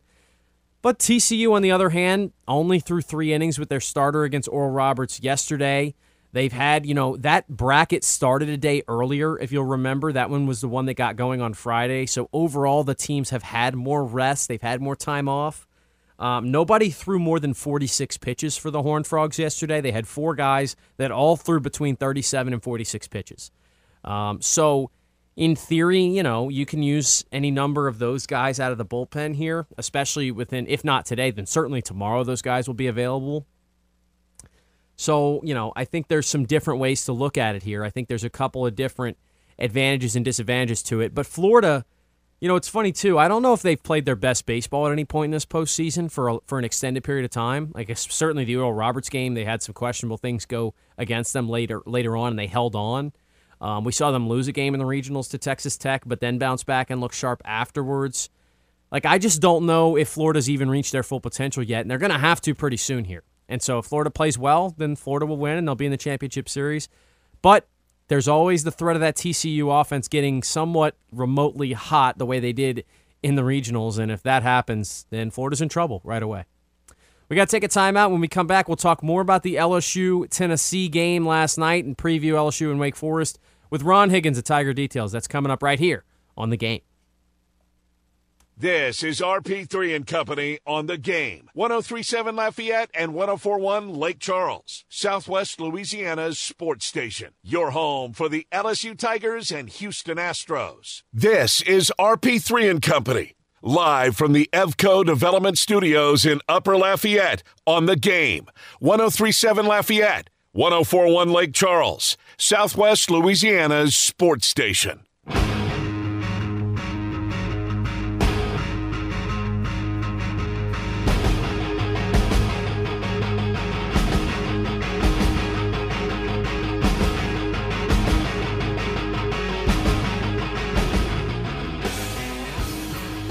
Welcome back into RP3 and Company. Dawson Iserlo, D'Lo here in for RP3 on a Wednesday edition of the show, and we've had plenty going on already. Of course, in hour number one, we recapped LSU and Tennessee, took a look ahead at Wake Forest, uh, the the rematch, I should say, with Wake Forest and LSU. Also looked at those Houston Astros. Been struggling lately, but they figured things out at least for one night. Uh, got a big victory. We're not only uh, getting a win to end a losing streak, but they did it against a former ace of theirs in Justin Verlander. So we talked about that, and then I did a little bit of a deep dive into that trade back in 2017 because it was kind of reminding me of that whole you know time frame of when the Astros were making uh, making deals, making runs at it. It was they were doing it all for the first time. Let's remember, uh, not having had won the World Series yet at that point. But right now, we're going to talk a little bit more about that LSU Tigers team and getting a win last night and now moving forward with a chance to uh, get to the championship series. They'll have a tall task and they'll have to beat Wake twice, but they've got an opportunity to potentially do so. To so to talk more about that is Ron Higgins from Tiger Details. Ron, first of all, how was the movie? Are we all good with uh, with everything last week? Yeah, the movie was good. It was a, it was a good shoot. I enjoyed it. Uh, long day, a 14 hour day ended at ended at 2:30 in the morning. Wow. but other than that, it was good. Good good shoot. It was uh, filmed at my old high school in Baton Rouge, which was uh, kind of cool. So, yeah. um, you know, about 49 years and a month after I graduated, I got to walk across the stage that I graduated on. There you go. Movies. All yeah. right. Well, let's go from that to baseball and the Tigers. You know, after what happened against Wake, it was such a kind of deflating loss because they felt like they were right there. Now, season's on the line, and you got to face a Tennessee team that we knew had more pitching depth, or at least more consistent pitching depth and Drew Beam was going to be on the mound. Seemed like a bit of a tall task, but then Nate Ackenhausen decided to give the performance of his life and keep them in it. you know, he was good early in the year, and he got hurt, and and he came back and was was okay. Uh, well, obviously, I mean, uh, Jay Johnson, you know, pushed the right button, chose the right guy. You know, uh, there was thought that Javen Coleman might start. He might start tonight. Um, and uh, there was thought that yeah, you know, Riley Cooper would come back and pitch, and then he did, but in relief, which was a good move. Uh, then Ackenhausen saved their season and, and really got them to a point where I think this whole team is motivated on the fact they win this game. They have Paul Skenes going tomorrow, uh, and which actually gives your best chance to get to the finals. And so that think that's their motivation. I mean, we we win tomorrow, we win tonight, we get Paul Skenes tomorrow, and uh, I think that's a huge motivation for them. Uh, the pitching has been great in, in, in, this World Series. Pitching has been great from both teams almost every game. You don't see a, a, a, really implosion by any pitcher in this World Series. That's why these teams are here. Uh, you know, LSU, you know, battled last night, struck out a bunch again, but you know, they I thought they saw the ball better last night, hit the ball a little bit, bit better. Uh, wind was blowing in big time, 20 miles an hour, uh, which helped the pitching which held Ackenhausen's game plan. Uh, but you know, late in the game, it finally died down, and, and Dylan Crews snuck one out of the park uh, to kind of you know exhale LSU exhale a little bit in the top of the ninth, and uh, Cooper finished it off. But I thought it was uh, you know one of the great pitching performances in, in LSU's had in, in College World Series history from a guy who hadn't started a game. Uh, since last May in junior college uh, at a district tournament in New Orleans. Uh, so yeah, clutch performance. I, I can say it was just clutch performance. So I've seen a little bit of doubt by some that Skenes would be ready for tomorrow. Are you pretty confident that if they get to tomorrow's game that he's going to be good to go in, in a regular starting situation? The guy's pitched before. I mean, the guy the guy pitched Saturday. There's been there's been a ton of time this year where he's pitched Saturday and then started on Thursday. So I don't know why people are so concerned, like he may not start. He's done this several times all year where he pitched on a Saturday and started the Thursday opener in SEC play. So I'm I'm not concerned at all. I mean, he's done this a bunch. Mm-hmm. So it's, it's it's it's not a stretch. It's it's he, it's something he's done this year. Right. Uh, yeah, so no, I'm not concerned at all. Not at all. Offensively, you know, they they haven't had that breakout game yet here in Omaha, but it does kind of feel like things are starting to trend in that direction. Last night, I think there's a couple of balls that are probably out on a normal day, uh, certainly in a different ballpark. Um, do you get the idea now they'll have to face, you know, a, an elite pitcher tonight in Seth Keener? But do you get the sense that the offense is ready to break out, or do you think they'll have to pitch as well as they've pitched so far? I think you got to pitch as well as you pitched so far. I mean, I think I think pitching wins this thing. Uh, that ballpark isn't it really the dimensions aren't that much bigger than Alex Box Stadium, and they really aren't. It's just the fact the wind is constant and it blows in, and it's just it just kills anything in the air in the outfield. It just just like knocks it down. Uh, you know, but you know, if if LSU can, you know, just get hits, they don't have to hit homers, but they get a singles, they get extra base hits, move people. Uh, they can they can win. And I know LSU's uh, mo was a big slugging team coming in, but they also knew Omaha was a tough place to hit on home runs, not because of the size of the ballpark. Now I know everybody talks about how big it is, uh, but it's just it's the wind that, that it causes the problems. Uh, so I mean, LSU's got to come up with. I mean, they're tapping the, the the, the bottom of the barrel when they're pitching now. I mean, they're at the end of guys who are available. You know, Gavin Guidry, Griffin Herring, uh, Blake Money, Coleman, uh, Bryce Collins. I, I, I, the only guy on this team that's uh, left, really, you know, honestly, the only two, three guys on this team have started NCAA tournament games, and, and one of them is is, is Javen Coleman started a couple of years ago in an NCAA tournament game before he got the Tommy John surgery. Uh, I feel like they'll probably go with him start. Man, I'm just I'm just guessing here. But listen, you never know what Jay Johnson's thinking. Yesterday we all thought uh, I thought it might be Coleman or, or really Riley Cooper because he trusts Cooper so much, and um, he he shocked us all with Nate Ackenhausen and it was uh, again push the right button. How do you feel? Do you like the ballpark? Because I've seen some people on other sides of it. I kind of like the way that it changes the way kind of teams have to approach things once they get to Omaha. Are you a fan of that, or do you like a ballpark that's more offensive friendly, like the old Rosenblatt? I like I like this ballpark. I, I like baseball. It's a uh, it's a challenge. I, I, mean, it's like when I watch a golf tournament. I want I don't want to watch a golf tournament guy hits you know scores twenty one under to win. I'm right with you. I, mean, I, want a guy who's constantly challenged on every every hole with layout and, and wind and conditions. Uh, no, I, I, like this ballpark. I mean, you have to earn it. You really have to earn it. It, it, it tests every aspect of your game, and your your pitching has to be spot on, and and and and, and uh, you have to find ways to scratch out runs. I mean, LSU scratched out runs last night. This scratched them out. Uh, uh, they, they scratched out runs almost every game here. But, I think, but you look around, there a lot of teams have been scratching out runs. But that, that's the nature.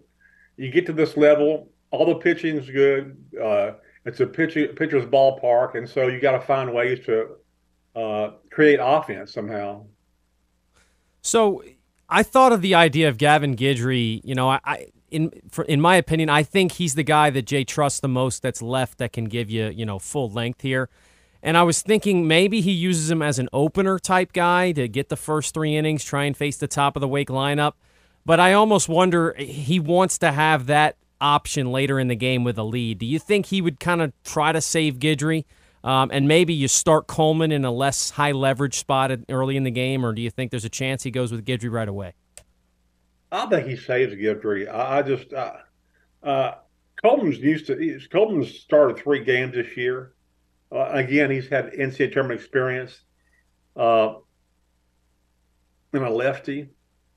Yeah, I I I think he he'd want to save Guidry uh, uh, on the back end. I mean, I, I could see.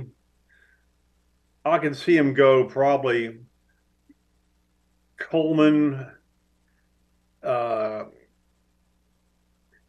Coleman, and Herring, Money, and Guidry. Uh, you know, Money very short. If you get an inning out of Blake Money without him like imploding somewhat, it's it's it's a good deal. uh, I mean, I think I think if Coleman gives him three innings, it'd be unbelievable. I mean, four innings would be great. If you, get, if you gave him four innings, uh, and you, you know you get one out of Cooper, it's five. You get two out of Herring at seven, and that gets you that, that gets you to the last two innings with Guidry, which is which is what you want.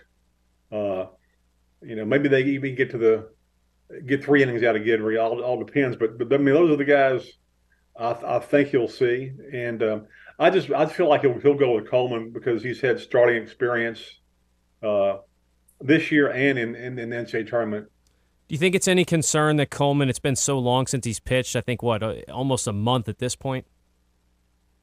Well, I mean, a lot, a lot of these guys hadn't right hadn't pitched that much. I mean, Ackenhausen hadn't hadn't pitched that much. I mean, uh, no, I don't, I don't, think so. I think I think these guys are just itching to. I mean, they're itching to go. I mean, I mean, there's two ways you look at it. You can say, well, he hadn't pitched a long time, and will he be tight or or will he be well rested?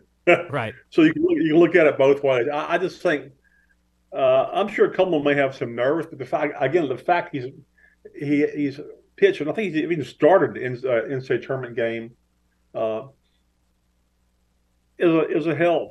And I, again, I think this I think this whole team is motivated by. This, you know, let's get to you know we got we win tonight. We got Paul Skenes tomorrow, and I think they want to win and they know they have a really good chance of winning Paul Skenes. And and I know it's not the top of their mind, but they would like Paul Skenes to get the chance to break the uh, the SEC and school strikeout record held, held by Ben McDonald. That, that's in the back of their mind, but they know they get to tomorrow and get Paul Skenes. They got a, uh, a pretty good chance of winning. And again, uh, Skenes has done this several times this year, where he's pitched on Saturday and come back and pitch on Thursday when the SEC series open on Thursday. So uh, it's doable for him. It is. All right, Ron. Well, we appreciate your insight as always. Should be fun to see, and um, we'll see if we're still talking about this team come tomorrow. Thanks for coming on. All right, take care. I'll see you.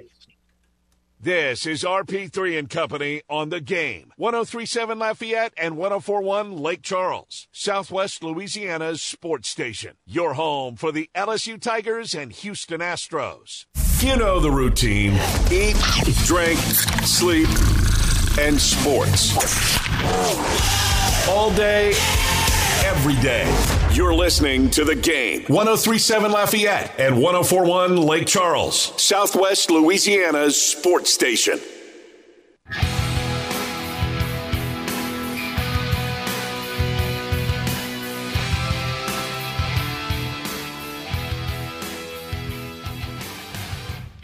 The the changeup was really working with uh, for me.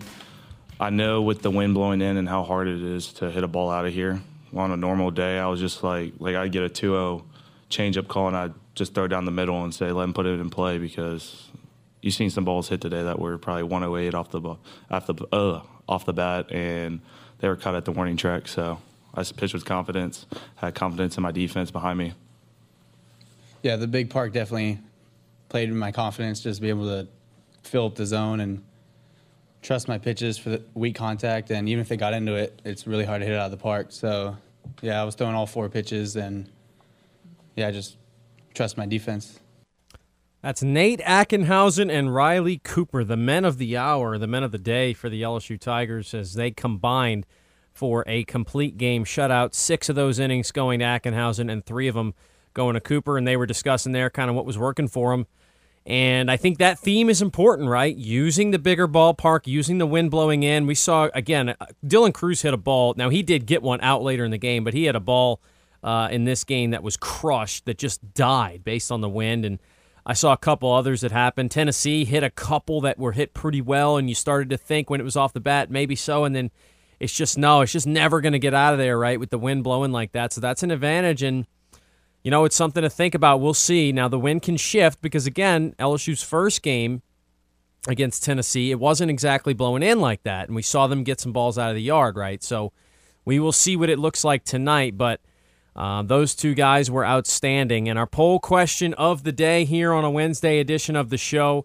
uh, is what does LSU have to do to get it done tonight against Wake Forest and force the winner take all game, which would be tomorrow? 11% of you say another pitching clinic. It's got to be, you know, those guys we just mentioned with Ron Higgins, Gavin Guidry, uh, maybe Blake Money, Javen Coleman, uh, Griffin Herring. Those guys have to be great again. 11% of you say that. 36% say the offense has to go crazy. It carried this team for big stretches of the season, and it needs to show up again against the Demon Deacons and their elite pitching staff. Just 2% of you say the sharp defense, and 51% go with the all of the above. I think that's the safest answer here. You'd love for all that to happen, but uh, it's going to be tough. It's going to be tough to continue to get pitching performances from guys that you haven't gotten them from necessarily at certain points throughout the year. Ralph says on Twitter, by the way, home plate ump was outstanding last night, consistent for both sides. Breath of fresh air after Monday. Hope tonight's crew visits Rocco's before tonight's game. Um, I don't know if you want them to visit Rocco's before the game, or maybe uh, if you're just, you know, it depends how you're suggesting they visit Rocco's, right? But anyway, um, no, I did think the umpiring was much better. I thought the home plate umpire was pretty sharp last night. There was maybe a couple of calls here and there that I uh, questioned. I didn't write any down though, so none that I felt that strongly about. Whereas uh, on you know Monday's game, I I felt pretty pretty strongly both ways were a lot of bad ones. Maybe a few more so for LSU than for Wake Forest. So yeah, no, I, I hope you get a better situation now.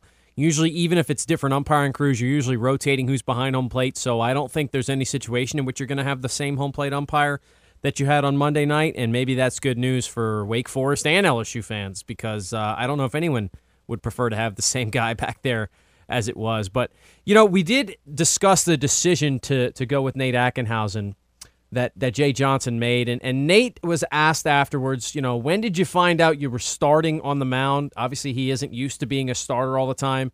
And, and what was kind of your reaction to that? And here's what he had to say. Coach texted me at 8:56. I didn't respond until 11:10. I was sleeping in a little bit, so I think I just texted him. I'll give it all I got. Yeah, I can confirm the time lapse. okay, Matt. So there you go. Uh, it, it, was not a, an enthusiastic response for uh, Nate Ackenhausen to finding out he was starting. He just said, "Okay, I'm going to go out there and do my thing." And I think that speaks to the confidence level, right? This wasn't a situation where a guy who hasn't really started games, certainly hasn't started a game of this magnitude, um, but really hasn't started all year. He wasn't sitting there going, "Oh man, now I'm nervous. I got to go out there on the biggest stage, and our season's on the line." He said, "Okay, I'm going to go back to sleep, but then when I wake up, I'm going to let coach know that I got this." And uh, you certainly saw that type of response from him when he was out there on the mound because he was fantastic. Uh, just a gutsy, gutsy performance. Um, you know, look, use the wind to his advantage, use the ballpark to your advantage. I think that all comes into pitching. That's all something you're supposed to do. And Nate certainly did that. Riley Cooper followed him up and um, was was just as good and kept the Volunteers off the scoreboard entirely. I think a little bit of a different test tonight. A better offensive team in Wake Forest, a team that hasn't quite gotten their bats going in Omaha, though. Maybe that's a factor here. Wake's only scored six runs combined in their two games, um, and it took some timely late hits both times to get those runs on the board. So maybe LSU could take advantage of a team that's starting to kind of scuffle for really the first time all year offensively.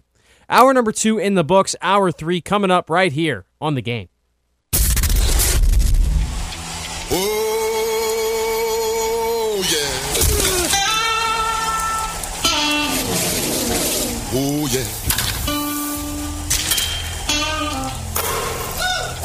Everything, everything, everything gonna be all right this morning. Live from the Delta Media Studios in Upper Lafayette, here is producer Dawson Iserlo and your big, bald, beautiful host, Raymond Partsch III, better known as RP3.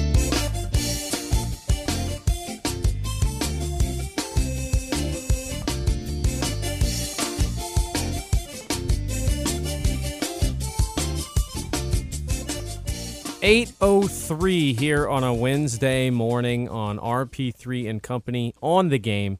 Remember, we are broadcasting live from the Evco Development Studios in Upper Lafayette. Evco, Develop- Evco Development is a civil construction company that specializes in new multifamily construction. Dawson Iserlo here in for RP3 once again after uh, a long day of travel and uh, kind of, uh, you know, extenuating circumstances leading to RP3 not being here this morning, but he's going to be back and better than ever tomorrow, or maybe questionable whether or not he'll be better than ever. He's already questioned as much on Twitter, so we'll have to see if he brings his A game. We'll have to hold him to that. The foodie poll question of the day will return tomorrow. I know there's been plenty of concern on Twitter uh, about where the foodie poll question of the day is and uh, why it's not happening today. Wanted to bring back RP3 before we got back into the foodie poll question of the week, so we will have it for you. No worries. It didn't go away. It did, it's not extinct. It's just delayed by one day. And the LSU Tigers are going to look to delay the exit of their season potentially uh, for another week or so if they make it as far as they want to, but certainly another day because they're going to try to beat the Wake Forest Demon Deacons tonight in Omaha.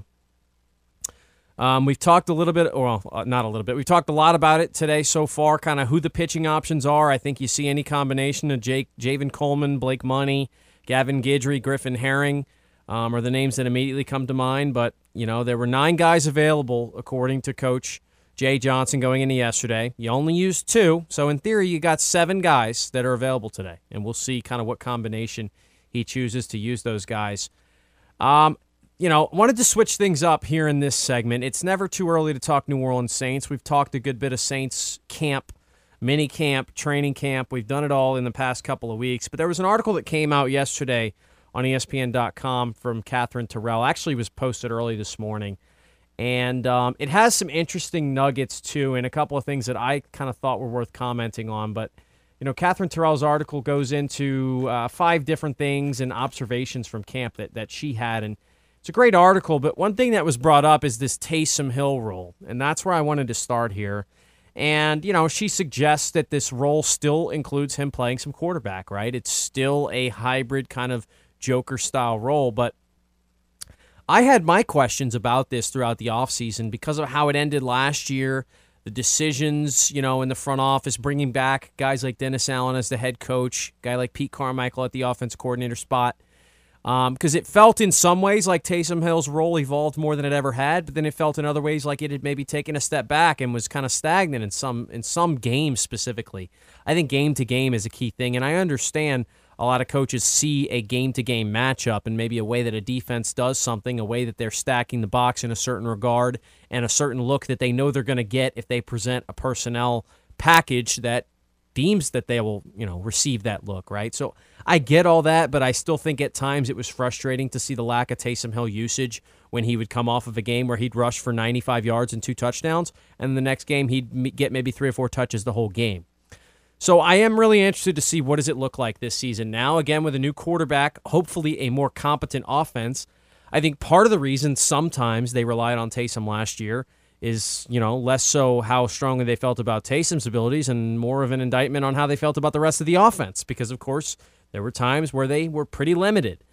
Um, but at the same time, they never chose to fully go with Taysom either as the quarterback or in a full, you know, split time type situation with him at the quarterback position.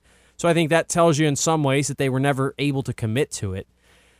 I do think he's kind of in a situation this year where you know, look, and he stressed for a long time that he wanted to play quarterback in this league, and that's why he chose to have the quarterback competition that he did with Jameis Winston when he was ultimately beat out, and then of course a lot of different circumstances happened during that season with Jameis's injuries and everything else. But uh, I think he wanted to play quarterback. I would imagine, and I don't know this for sure, but I would imagine at this point in his career, he has started to probably accept that he's not going to be a quarterback anymore. And I think the move, you know, quote unquote, move to tight end last season suggests that. Um, but uh, and of course he's not a tight end. I think RP three and I cover that enough. It's it's just it doesn't you know they have to listen somewhere, so it's fine. They can listen to tight end. But overall, though, I, I just wonder where the you know the evolution of this role is for him this season, and and what does it look like? And I'm hoping that it's creative and well thought out because I still think that he can be a big part of a good offense in the NFL. I don't think it has to be this gadget, you know, pull it out once every three or four drives for one play, maybe a second play if the first one goes really well. Like, I think it can be consistently worked into the offense, whether he's lining up at a tight end type position or a wing back type position, being used as a lead blocker at times, because the funny thing is he's probably a better blocker than a lot of the wide receivers on your roster uh, or you know lining him up at quarterback a lot, which I think should be done. Like I really do think he should be at that spot because he can throw the football and he does provide just such a different look. You want to talk about getting guys like Chris Olave and Mike Thomas in more one-on-one situations. Taysom Hill being at quarterback is going to do that immediately. Now, you just signed Derek Carr for a reason, and you're not going to play Taysom, you know, 40% of the quarterback snaps. I get that as well. But I think to just kind of abandon it and you know move him back to like a wide receiver tight end type hybrid position is not necessarily doing your due diligence on what the potential of this could be. I think there's a situation in which Taysom plays, you know, let's say 15 to 20 overall snaps in a game with 8 to 10 of those being at quarterback. I think that's a potential to be very successful for you. And, you know, that's still leaving Derek Carr the majority of the offense. And, you know, from what I know about Derek Carr and from what I've heard from him in the early goings, it sounds like he would be on board with whatever's going to help the team win. And if you're able to prove to him that that's in the best interest of the team, I don't think he'd have any sort of problem with it. I really don't. Um, you know, and, and overall, I'm fascinated to see where this offense is because – you do have some sort of an advantage in the in the idea and the thought that the offense can't be a whole lot worse than it was at times last year. And I know that's that's that's maybe a, a, negative outlook to say. And there were games where the offense was productive. There were a couple really good Andy Dalton games. Most of them weren't, but there were a couple good Andy Dalton games. Uh, there were a couple of times where Taysom Hill kind of took over and the offense looked productive. But for the most part, I think we can all agree the Saints' offense needs to be significantly improved from a year ago. And that's the idea behind bringing in Derek Carr. And I think the other moves you've made, Michael Thomas being in the building, and as of now, all reports are good that he's going to be ready to go.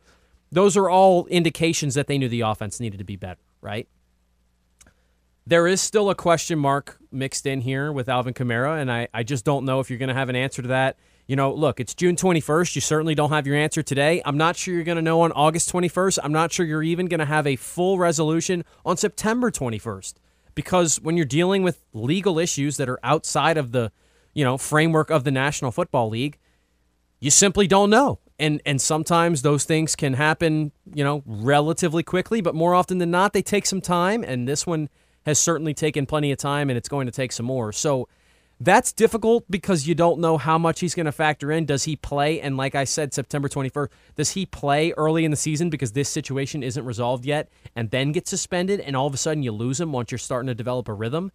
Uh, I think your better scenario if you're the Saints is that you lose him before the season even starts, but at least you know, okay, we're you know Kamara's going to be gone eight games, Kamara's going to be gone ten games, but you know that going in. I think that's certainly a lot more helpful as far as how you want to plan out your offense. Or does this never get resolved this season? And do the does the court dates and the you know legal proceedings keep getting pushed back and back, and eventually he plays the whole year like that? That's possible as well. I think that's maybe the most unlikely of the three, but I do think that's going to be something that the Saints have to navigate throughout the rest of the offseason and, and into the season that's difficult. But having Jamaal Williams and having Kendre Miller, the rookie from TCU, I think both really help that process out because I think you are in a position where right now I think you look at it kind of similar to the way you looked at Michael Thomas maybe last year, right? If he's there, that's awesome. And we hope he is because he's a great talent. If he's not, okay, we'll have to figure it out. And at receiver, they weren't necessarily super well equipped to deal with it without Thomas at times, especially once Jarvis Landry went down, and that wasn't entirely their fault, right? Some of it was injuries, but I think at running back they've done their due diligence. I'll use that term for the second time here in the segment to make sure that they have plans and options if Kamara is not in play.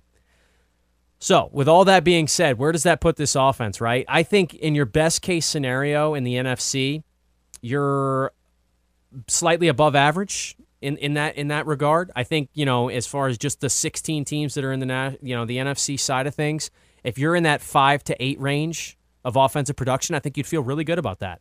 And you know in the overall league, maybe put yourself between eight and ten. Maybe eight and twelve. I think the AFC's better offensively than the NFC is right now, especially with some of the quarterback talent at the, at the top.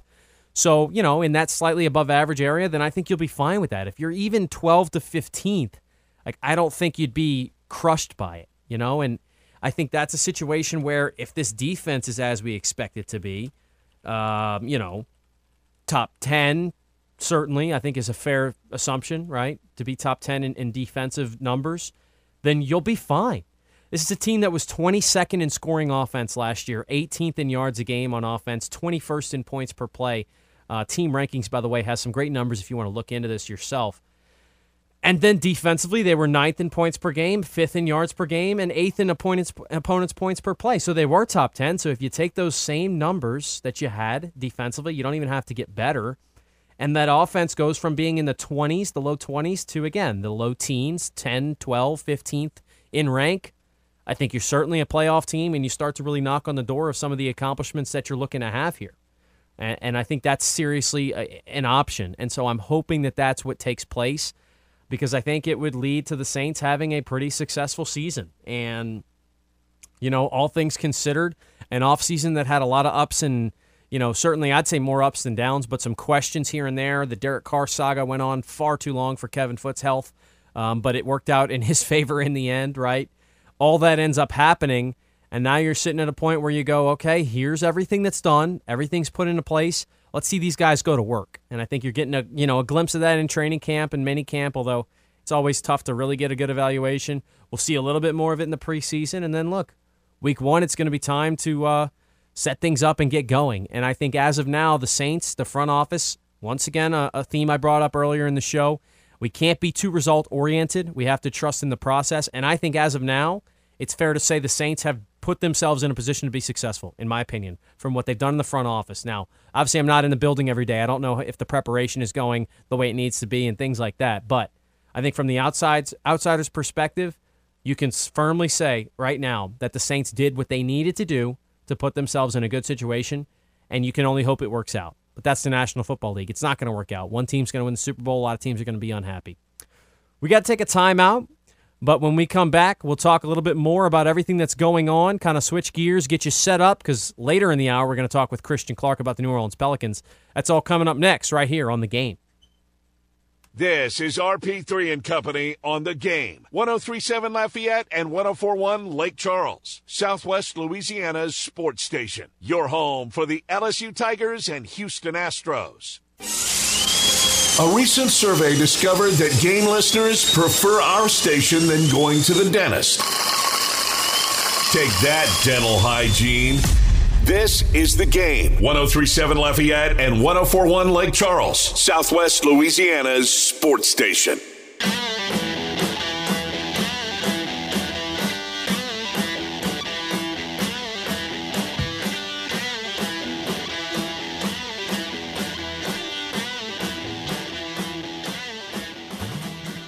Game hotline is open this segment 337 706 0111. If you want to get in on any of the topics we've covered today, certainly LSU baseball still alive. Going to be playing tonight at 6 o'clock. As a reminder, you can listen to that one right here on the game. Um, we've also talked a good bit about the Houston Astros, and that's where I wanted to go next. Is not the Astros, but the AL West, the division that the Astros take part in. It's had some interesting storylines over the past couple of days, not only with the teams at the top, but the teams at the bottom and mixed in all together. And I wanted to kind of recap a couple of things that happened yesterday. Um, this one will start with the Texas Rangers. Now, it was good for the Astros because they, of course, are trying to chase down those Texas Rangers. They had fallen all the way to six and a half games back. Um, but the Rangers fell last night to the Chicago White Sox. That in itself wasn't the headline, though a seven to six ball game uh, that was kind of crazy if you think about it. It was a four to two lead for the White Sox in the seventh inning. The Rangers get two in the top of the seventh, two in the top of the eighth, and they lead it six to four heading into the bottom of the eighth inning. The White Sox, though, would fight back, got a couple of runs to tie this up at six, and then the play at the plate. And this was one of the stranger, I think, plays and reviews that I've seen in a long time. Um, essentially, what happened is Zach Remillard hit a single to left. Elvis Andrus is rounding third and he- heading to the plate. The throw comes in and he's tagged out, and that appears like it's going to be the end of the inning. The White Sox tied it up at six apiece, but we're going to go to the ninth inning all square. The play is then reviewed, and they rule that the catcher did not give the runner a lane to home plate. And so essentially, he's then called safe because of what is going to go down as catcher's interference because the catcher did not allow the runner a lane to home plate. Now, this is a rule, of course, this is kind of, you know, this rule's been tweaked and changed over the years. Um, but overall, I think we understand the, the, the basic need for this rule is that you don't want a catcher to stick his leg on the baseline and basically force a runner to try to slide in, and then you're really risking injury. But Jonah Heim, who is the Rangers catcher in this ball game, I thought he gave him plenty enough space, uh, and and you know without have, without seeing it, basically he kind of had his foot on the plate as he was making the tag, but it wasn't you know blocking the front portion of it, and it wasn't taking up the whole plate at all. You know, I mean he has to put his foot somewhere to field the throw. I guess you know it can be off to the left or right a little bit more than it was, but I didn't think he you know, prevented the runner. Now, the throw beat him by a ton. This wasn't like it was a bang bang play and it's like, oh, his hand got caught on the guy's cleat and that's why he didn't score. Like, he's out, reg- he's out regardless. And the funny thing about it, you get hometown broadcasts in baseball, regional broadcasts, and the Chicago White Sox. I heard the clip. They played it on, uh, I think, on SportsCenter, and they were just as shocked as as anyone who wasn't a White Sox fan would be. They were like, um, you know, we don't really get that call, but it's good for the White Sox. So awesome. You know, it, it, it was kind of funny to hear that because I think they were just as confused as everybody was. So the Rangers get the bad end of a, of a tough call again, and I, will be interested. I will certainly ask Kevin Foote this when he comes on for footnotes from 9 to 11 this morning, by the way. Um, but I'll ask him his thoughts on it because to me, it's kind of reminiscent of last week when we talked about the play where Jake Meyers was hit on the helmet, and it's like this rule that nobody understands where you're supposed to run in the baseline. I think this is kind of similar. I don't think I've seen this one as many times come up in recent years, but I would uh, I will certainly get Foote's perspective on that because it was a strange play. But all in all, it helps out the Astros. I mentioned elsewhere in the AL West, the poor Oakland A's, right? They made this great run. They had this, you know, the nice crowd, the reverse boycott. People came out to support them.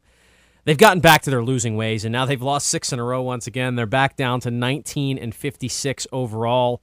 Um, they battled last night. That was a tough game. I ended up going to bed before the completion of it, but they lose uh, in walk-off fashion in the bottom of the tenth to the Cleveland Guardians, three to two.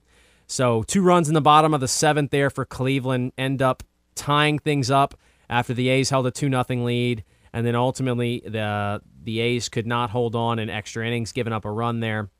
So Cleveland beats Oakland. And then the other scores here the Yankees beat the Mariners 3 to 1. And overall, the Angels end up losing 2 to nothing on the West Coast. That was a uh, late start there between the Angels and the Dodgers. So they lose a game 2 zip. So the entire AL West lost last night, except for the boys in Houston. The Houston Astros got the win. So you gain a game not only on the Rangers, you're now five and a half back, but you gain one on the Angels, who you're only a half game back of, by the way. And the Mariners and A's continue to fall down. So, you know, it's one game, it's one day, it's June 20th in Major League Baseball. It's not going to, you know, shift the major framework of the playoffs, but it was a productive day in basically every way possible. Now, I did want to talk a little bit about the Angels, and Kevin likes to make fun of me for, you know, liking the Angels. I don't even really like the Angels all that much. I just really like watching the best players in the world play, and I think Mike Trout and Shohei Ohtani are number one and number two. Maybe not in that order. I think I'd go Shohei first and then Trout. Um, this idea and this notion that, that that Shohei could be traded, it was brought up, you know, a couple of weeks back. It's been brought up throughout the offseason, right? If the Angels weren't in contention, it was going to make some sense to try to trade him and get some value back for Shohei because he's going to be a free agent at the end of the year, and it's widely regarded and accepted that he's going to become the highest paid player in the history of Major League Baseball. And I think that's going to make a lot of sense because he does things that no one has done in the history of the game um, pitching and hitting at the level that he does, right? So, you know, when he was first, the rumors, I just didn't think it was going to make sense unless the Angels were completely out of it. And early on in the season, they were hovering around 500, as they typically do. But they've made a nice charge lately. And of course, they passed up the Astros, and now they're just five back of the Rangers. And so, from this perspective, I'm seeming, seeing it more and more unlikely that this is even possible. And you know, we spoke with Bob Nightingale about it. He didn't seem like he thought it was a possibility. And, you know, we've had the other ideas brought up about just how much money Shohei brings in from a jersey sale perspective, getting people to the ballpark, uh, you know, those types of things. So when you think of it from a business standpoint and the way the Angels, you know, let's remember these are businesses trying to make money at, at certain points, well, at all points. That's a big factor in this. Um, and overall, I understand, you know, Kevin Foote's fear of of them letting him walk without getting anything in return and feeling like that feels like a mistake. But I just, you know, unless they were out of the playoffs completely, and again, in today's day of the expanded wildcard format, it takes a lot more to be out of it. I just don't see them potentially giving up on what could be a playoff run with those two guys playing. I mean, imagine the buzz it's going to be, even if it's a wildcard series. Now, you know, now you get the wild card series as opposed to the game, which does matter here. Think about the buzz that's going to be surrounding Shohei Ohtani, Mike Trout, and the Angels, even if they're taking on, let's say, the Toronto Blue Jays in a three game wild card series. Shohei on the mound in game one or game two, however they want to slice it, DHing the other two games with Mike Trout starting in center field, batting second. I mean, it would be the marquee game of the playoffs. And I think the Angels have been so irrelevant despite the fact that they've had the best player in baseball in Mike Trout for over a decade. And now they've had this other guy who's, by the way, this unbelievable two way phenom in Shohei. I think they badly want to be back in that mix. And even if you traded away Shohei Ohtani and got back really good players who, you know, helped your franchise in a few years, you wouldn't get what you would get from Shohei and Trout making a run this season.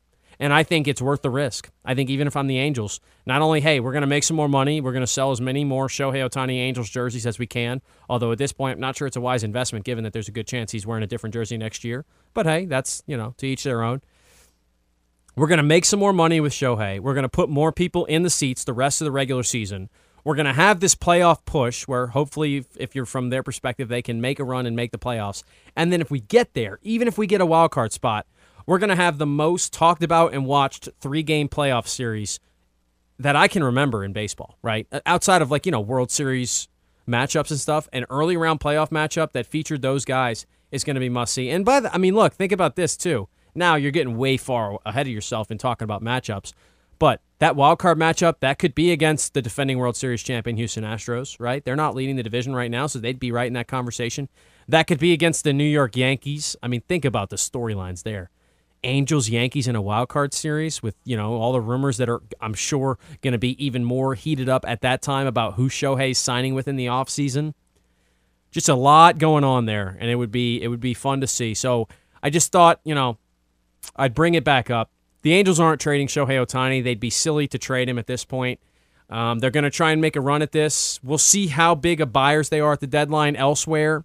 I think they certainly could use another bat in the lineup. Anthony Rendon just went back on the injured list, by the way, so he can't stay healthy. But they're playing decent baseball overall, and we'll see. It's going to be tough for the Astros to to stay, you know, to to keep up with this AL West with the Rangers and the Angels playing the way they are. Um, and if Seattle ever wakes up and figures out what they're doing, it's only going to make it more difficult. But we'll see what happens. We got to take a timeout. When we come back, we're going to get back on the New Orleans Pelicans. We spoke with Ali Cassell yesterday. We're going to talk with Christian Clark today, see any updates on the kind of rumors that are swirling around. There was an update about who teams at the top of the draft are interested in picking, and that might impact the New Orleans Pelicans. So we'll get his perspective on all that and more. Coming up right here on RP3 and Company. Company on the game. 1037 Lafayette and 1041 Lake Charles, Southwest Louisiana's sports station. Your home for the LSU Tigers and Houston Astros. This is RP3 and Company, live from the Evco Development Studios in Upper Lafayette on the game. 1037 Lafayette, 1041 Lake Charles, Southwest Louisiana's sports station.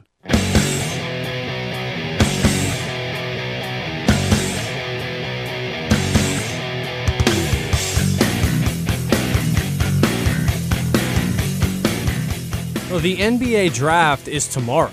Uh, on, on, a list of things that snuck up in my brain, the draft will take place tomorrow night. Victor Wembanyama is largely expected and, you know, pretty much definitely going to be the first pick in the draft, and he'll be heading to the San Antonio Spurs. But what happens at numbers two and three has been in far more question throughout the past couple of weeks and months and has only gotten more interesting with the New Orleans Pelicans getting into the mix at times for potentially one of those next two players, Brandon Miller and Scoot Henderson, being the main top prospects.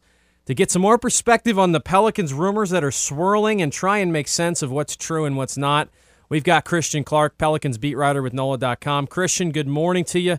How's it going? Hey man, I'm I'm doing pretty good. How about yourself? Doing all right and, hanging in there. And you know, I first I wanted to start with these whole rumor situation with the Pelicans because RP3 and I discussed it when the first started to come around, and we didn't make much of it. We thought, you know, look, it's draft time; these rumors are going to happen. You know, they're not trading their top guys. This is all just talk.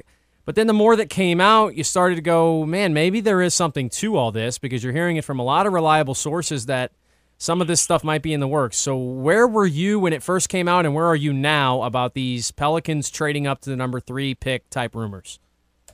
Yeah, so I would say I heard in like late May the Pelicans were really interested in Scoot Henderson. Um, you know, I checked it out, and I, I think it's definitely true. Like they they love Scoot Henderson as a prospect. I mean, I think there's some people the front office who who feel like he has a chance to to truly be special. I mean, Scoot has been a pro for the last two years.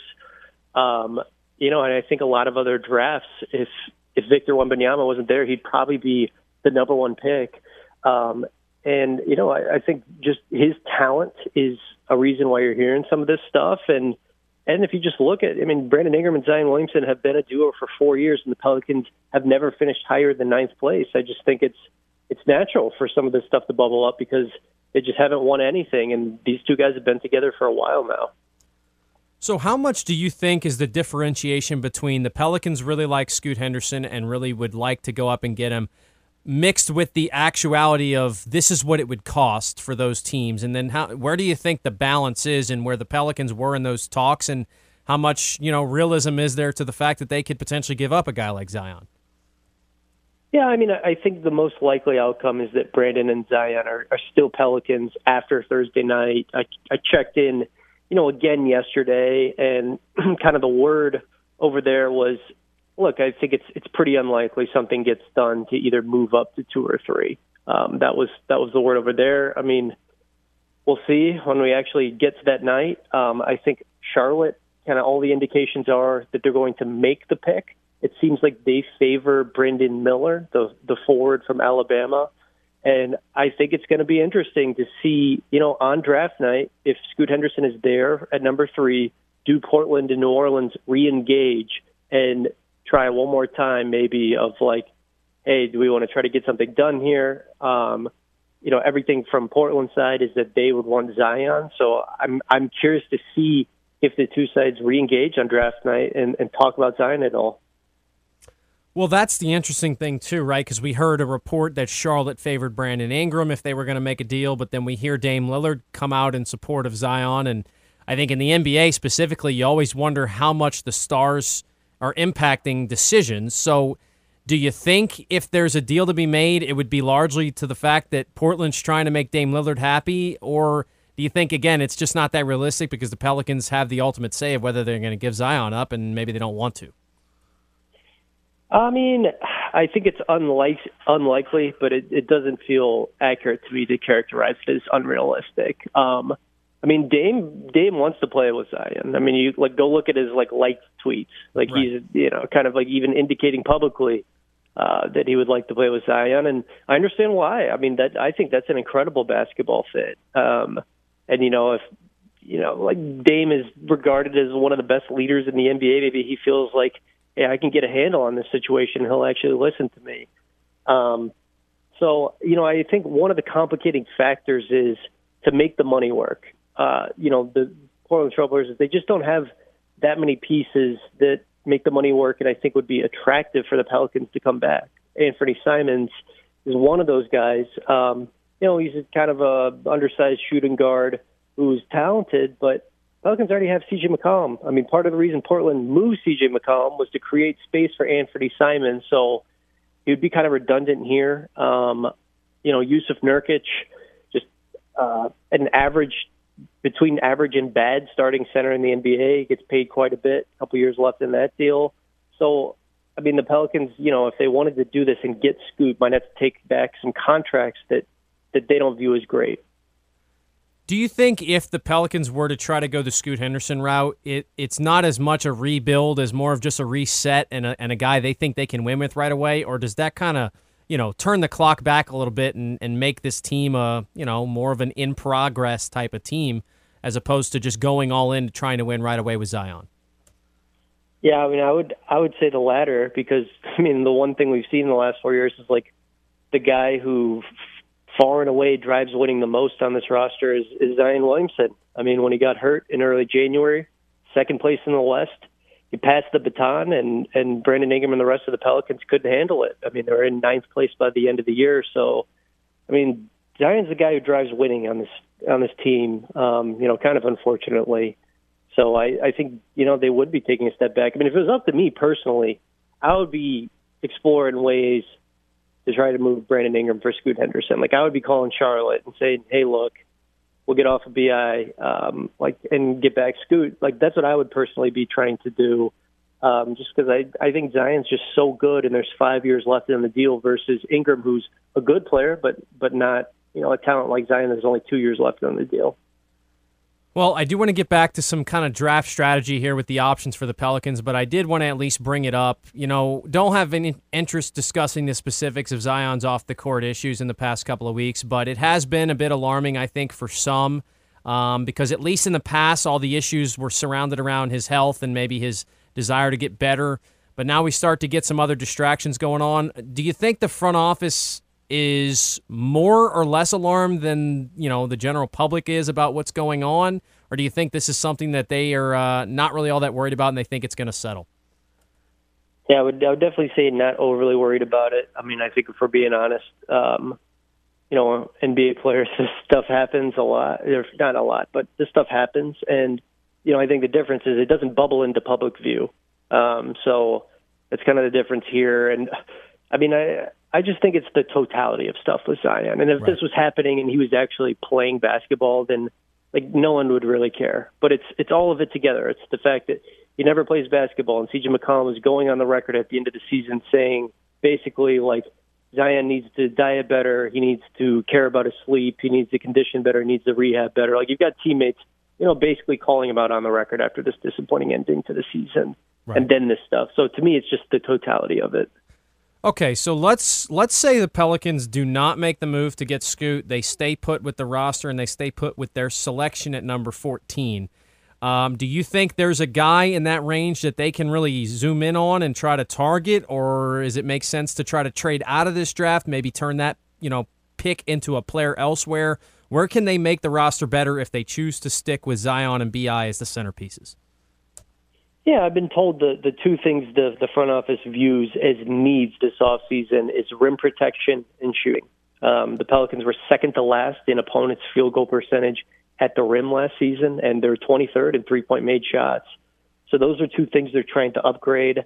Um, I mean, I think there's a, a variety of ways they can go about that. Um, I think specifically with the 14th pick, uh, there's a lot of guys that they, you know, Pelicans, like main decision makers, the scouts, like they've they've looked at. I mean, I think these past few days were about like whittling all that down into who do we really believe in. Um, to like to me, I think if Grady Dick, the you know three point shooting wing from Kansas there at 14, like that's a no brainer. You do that all day. I think Jordan Hawkins, shooting guard from Connecticut, could get a look there. Bilal Coulibaly, teammate of Victor Wembanyama in France, if he's somehow around at 14, I think that's a guy the Pelicans would be interested in. Um, but I think you know like there's there's like a long list of guys they're interested in, but like don't have consensus about taking. Um, so I'm fascinated to see what they're going to do because this time last year, I mean, it was like, hey, look, if Dyson Daniels is there at eight, we're going to take him. Like it was, it was clear mm-hmm. that was what's going to happen. It's just, it's so there's just not very much clarity at all. You know, one day before the draft. Well, we'll get you out of here with this, Christian. Other than the draft and maybe making a move there, do you think there's any other major shakeups, assuming again that Zion and Bi stay in place and they don't get traded on draft day? Do you think there's any major shakeups to the roster about, you know, the starting guys, guys like Jonas Valanciunas, or does it pretty much look like last year's roster with maybe a piece or two added from the draft elsewhere? Yeah, I would say that Jonas Valanciunas is is the one starter to watch. Definitely. I mean, I, I just think we saw last year. Um, you know, he Willie Green didn't play in that much. I mean, the Pelicans' most used center in fourth quarters was Larry Nance Jr. I think that was kind of like one of the statistics of the season that the Pelicans went with, you know, like a six seven kind of power forward center hybrid over Jonas Valanciunas in in the fourth quarters most of the time. That's for defensive versatility purposes. Um, so I would, I think it's more likely than not that Jonas Valanciunas is on another team at the start of next season. Well, we appreciate your insight, Christian. We'll see what they decide to do tomorrow, and I'm sure we'll have you on in the next couple weeks to discuss uh, who they end up bringing in and how they can fit into this roster. Thank you. Yes, sir. Thank you. This is RP3 and Company on the game. 1037 Lafayette and 1041 Lake Charles, Southwest Louisiana's sports station. Your home for the LSU Tigers and Houston Astros. Go subscribe to the game's YouTube channel at The Game Louisiana. That way you can check out the latest original videos and more shenanigans from the game. 1037 Lafayette and 1041 Lake Charles, Southwest Louisiana's sports station.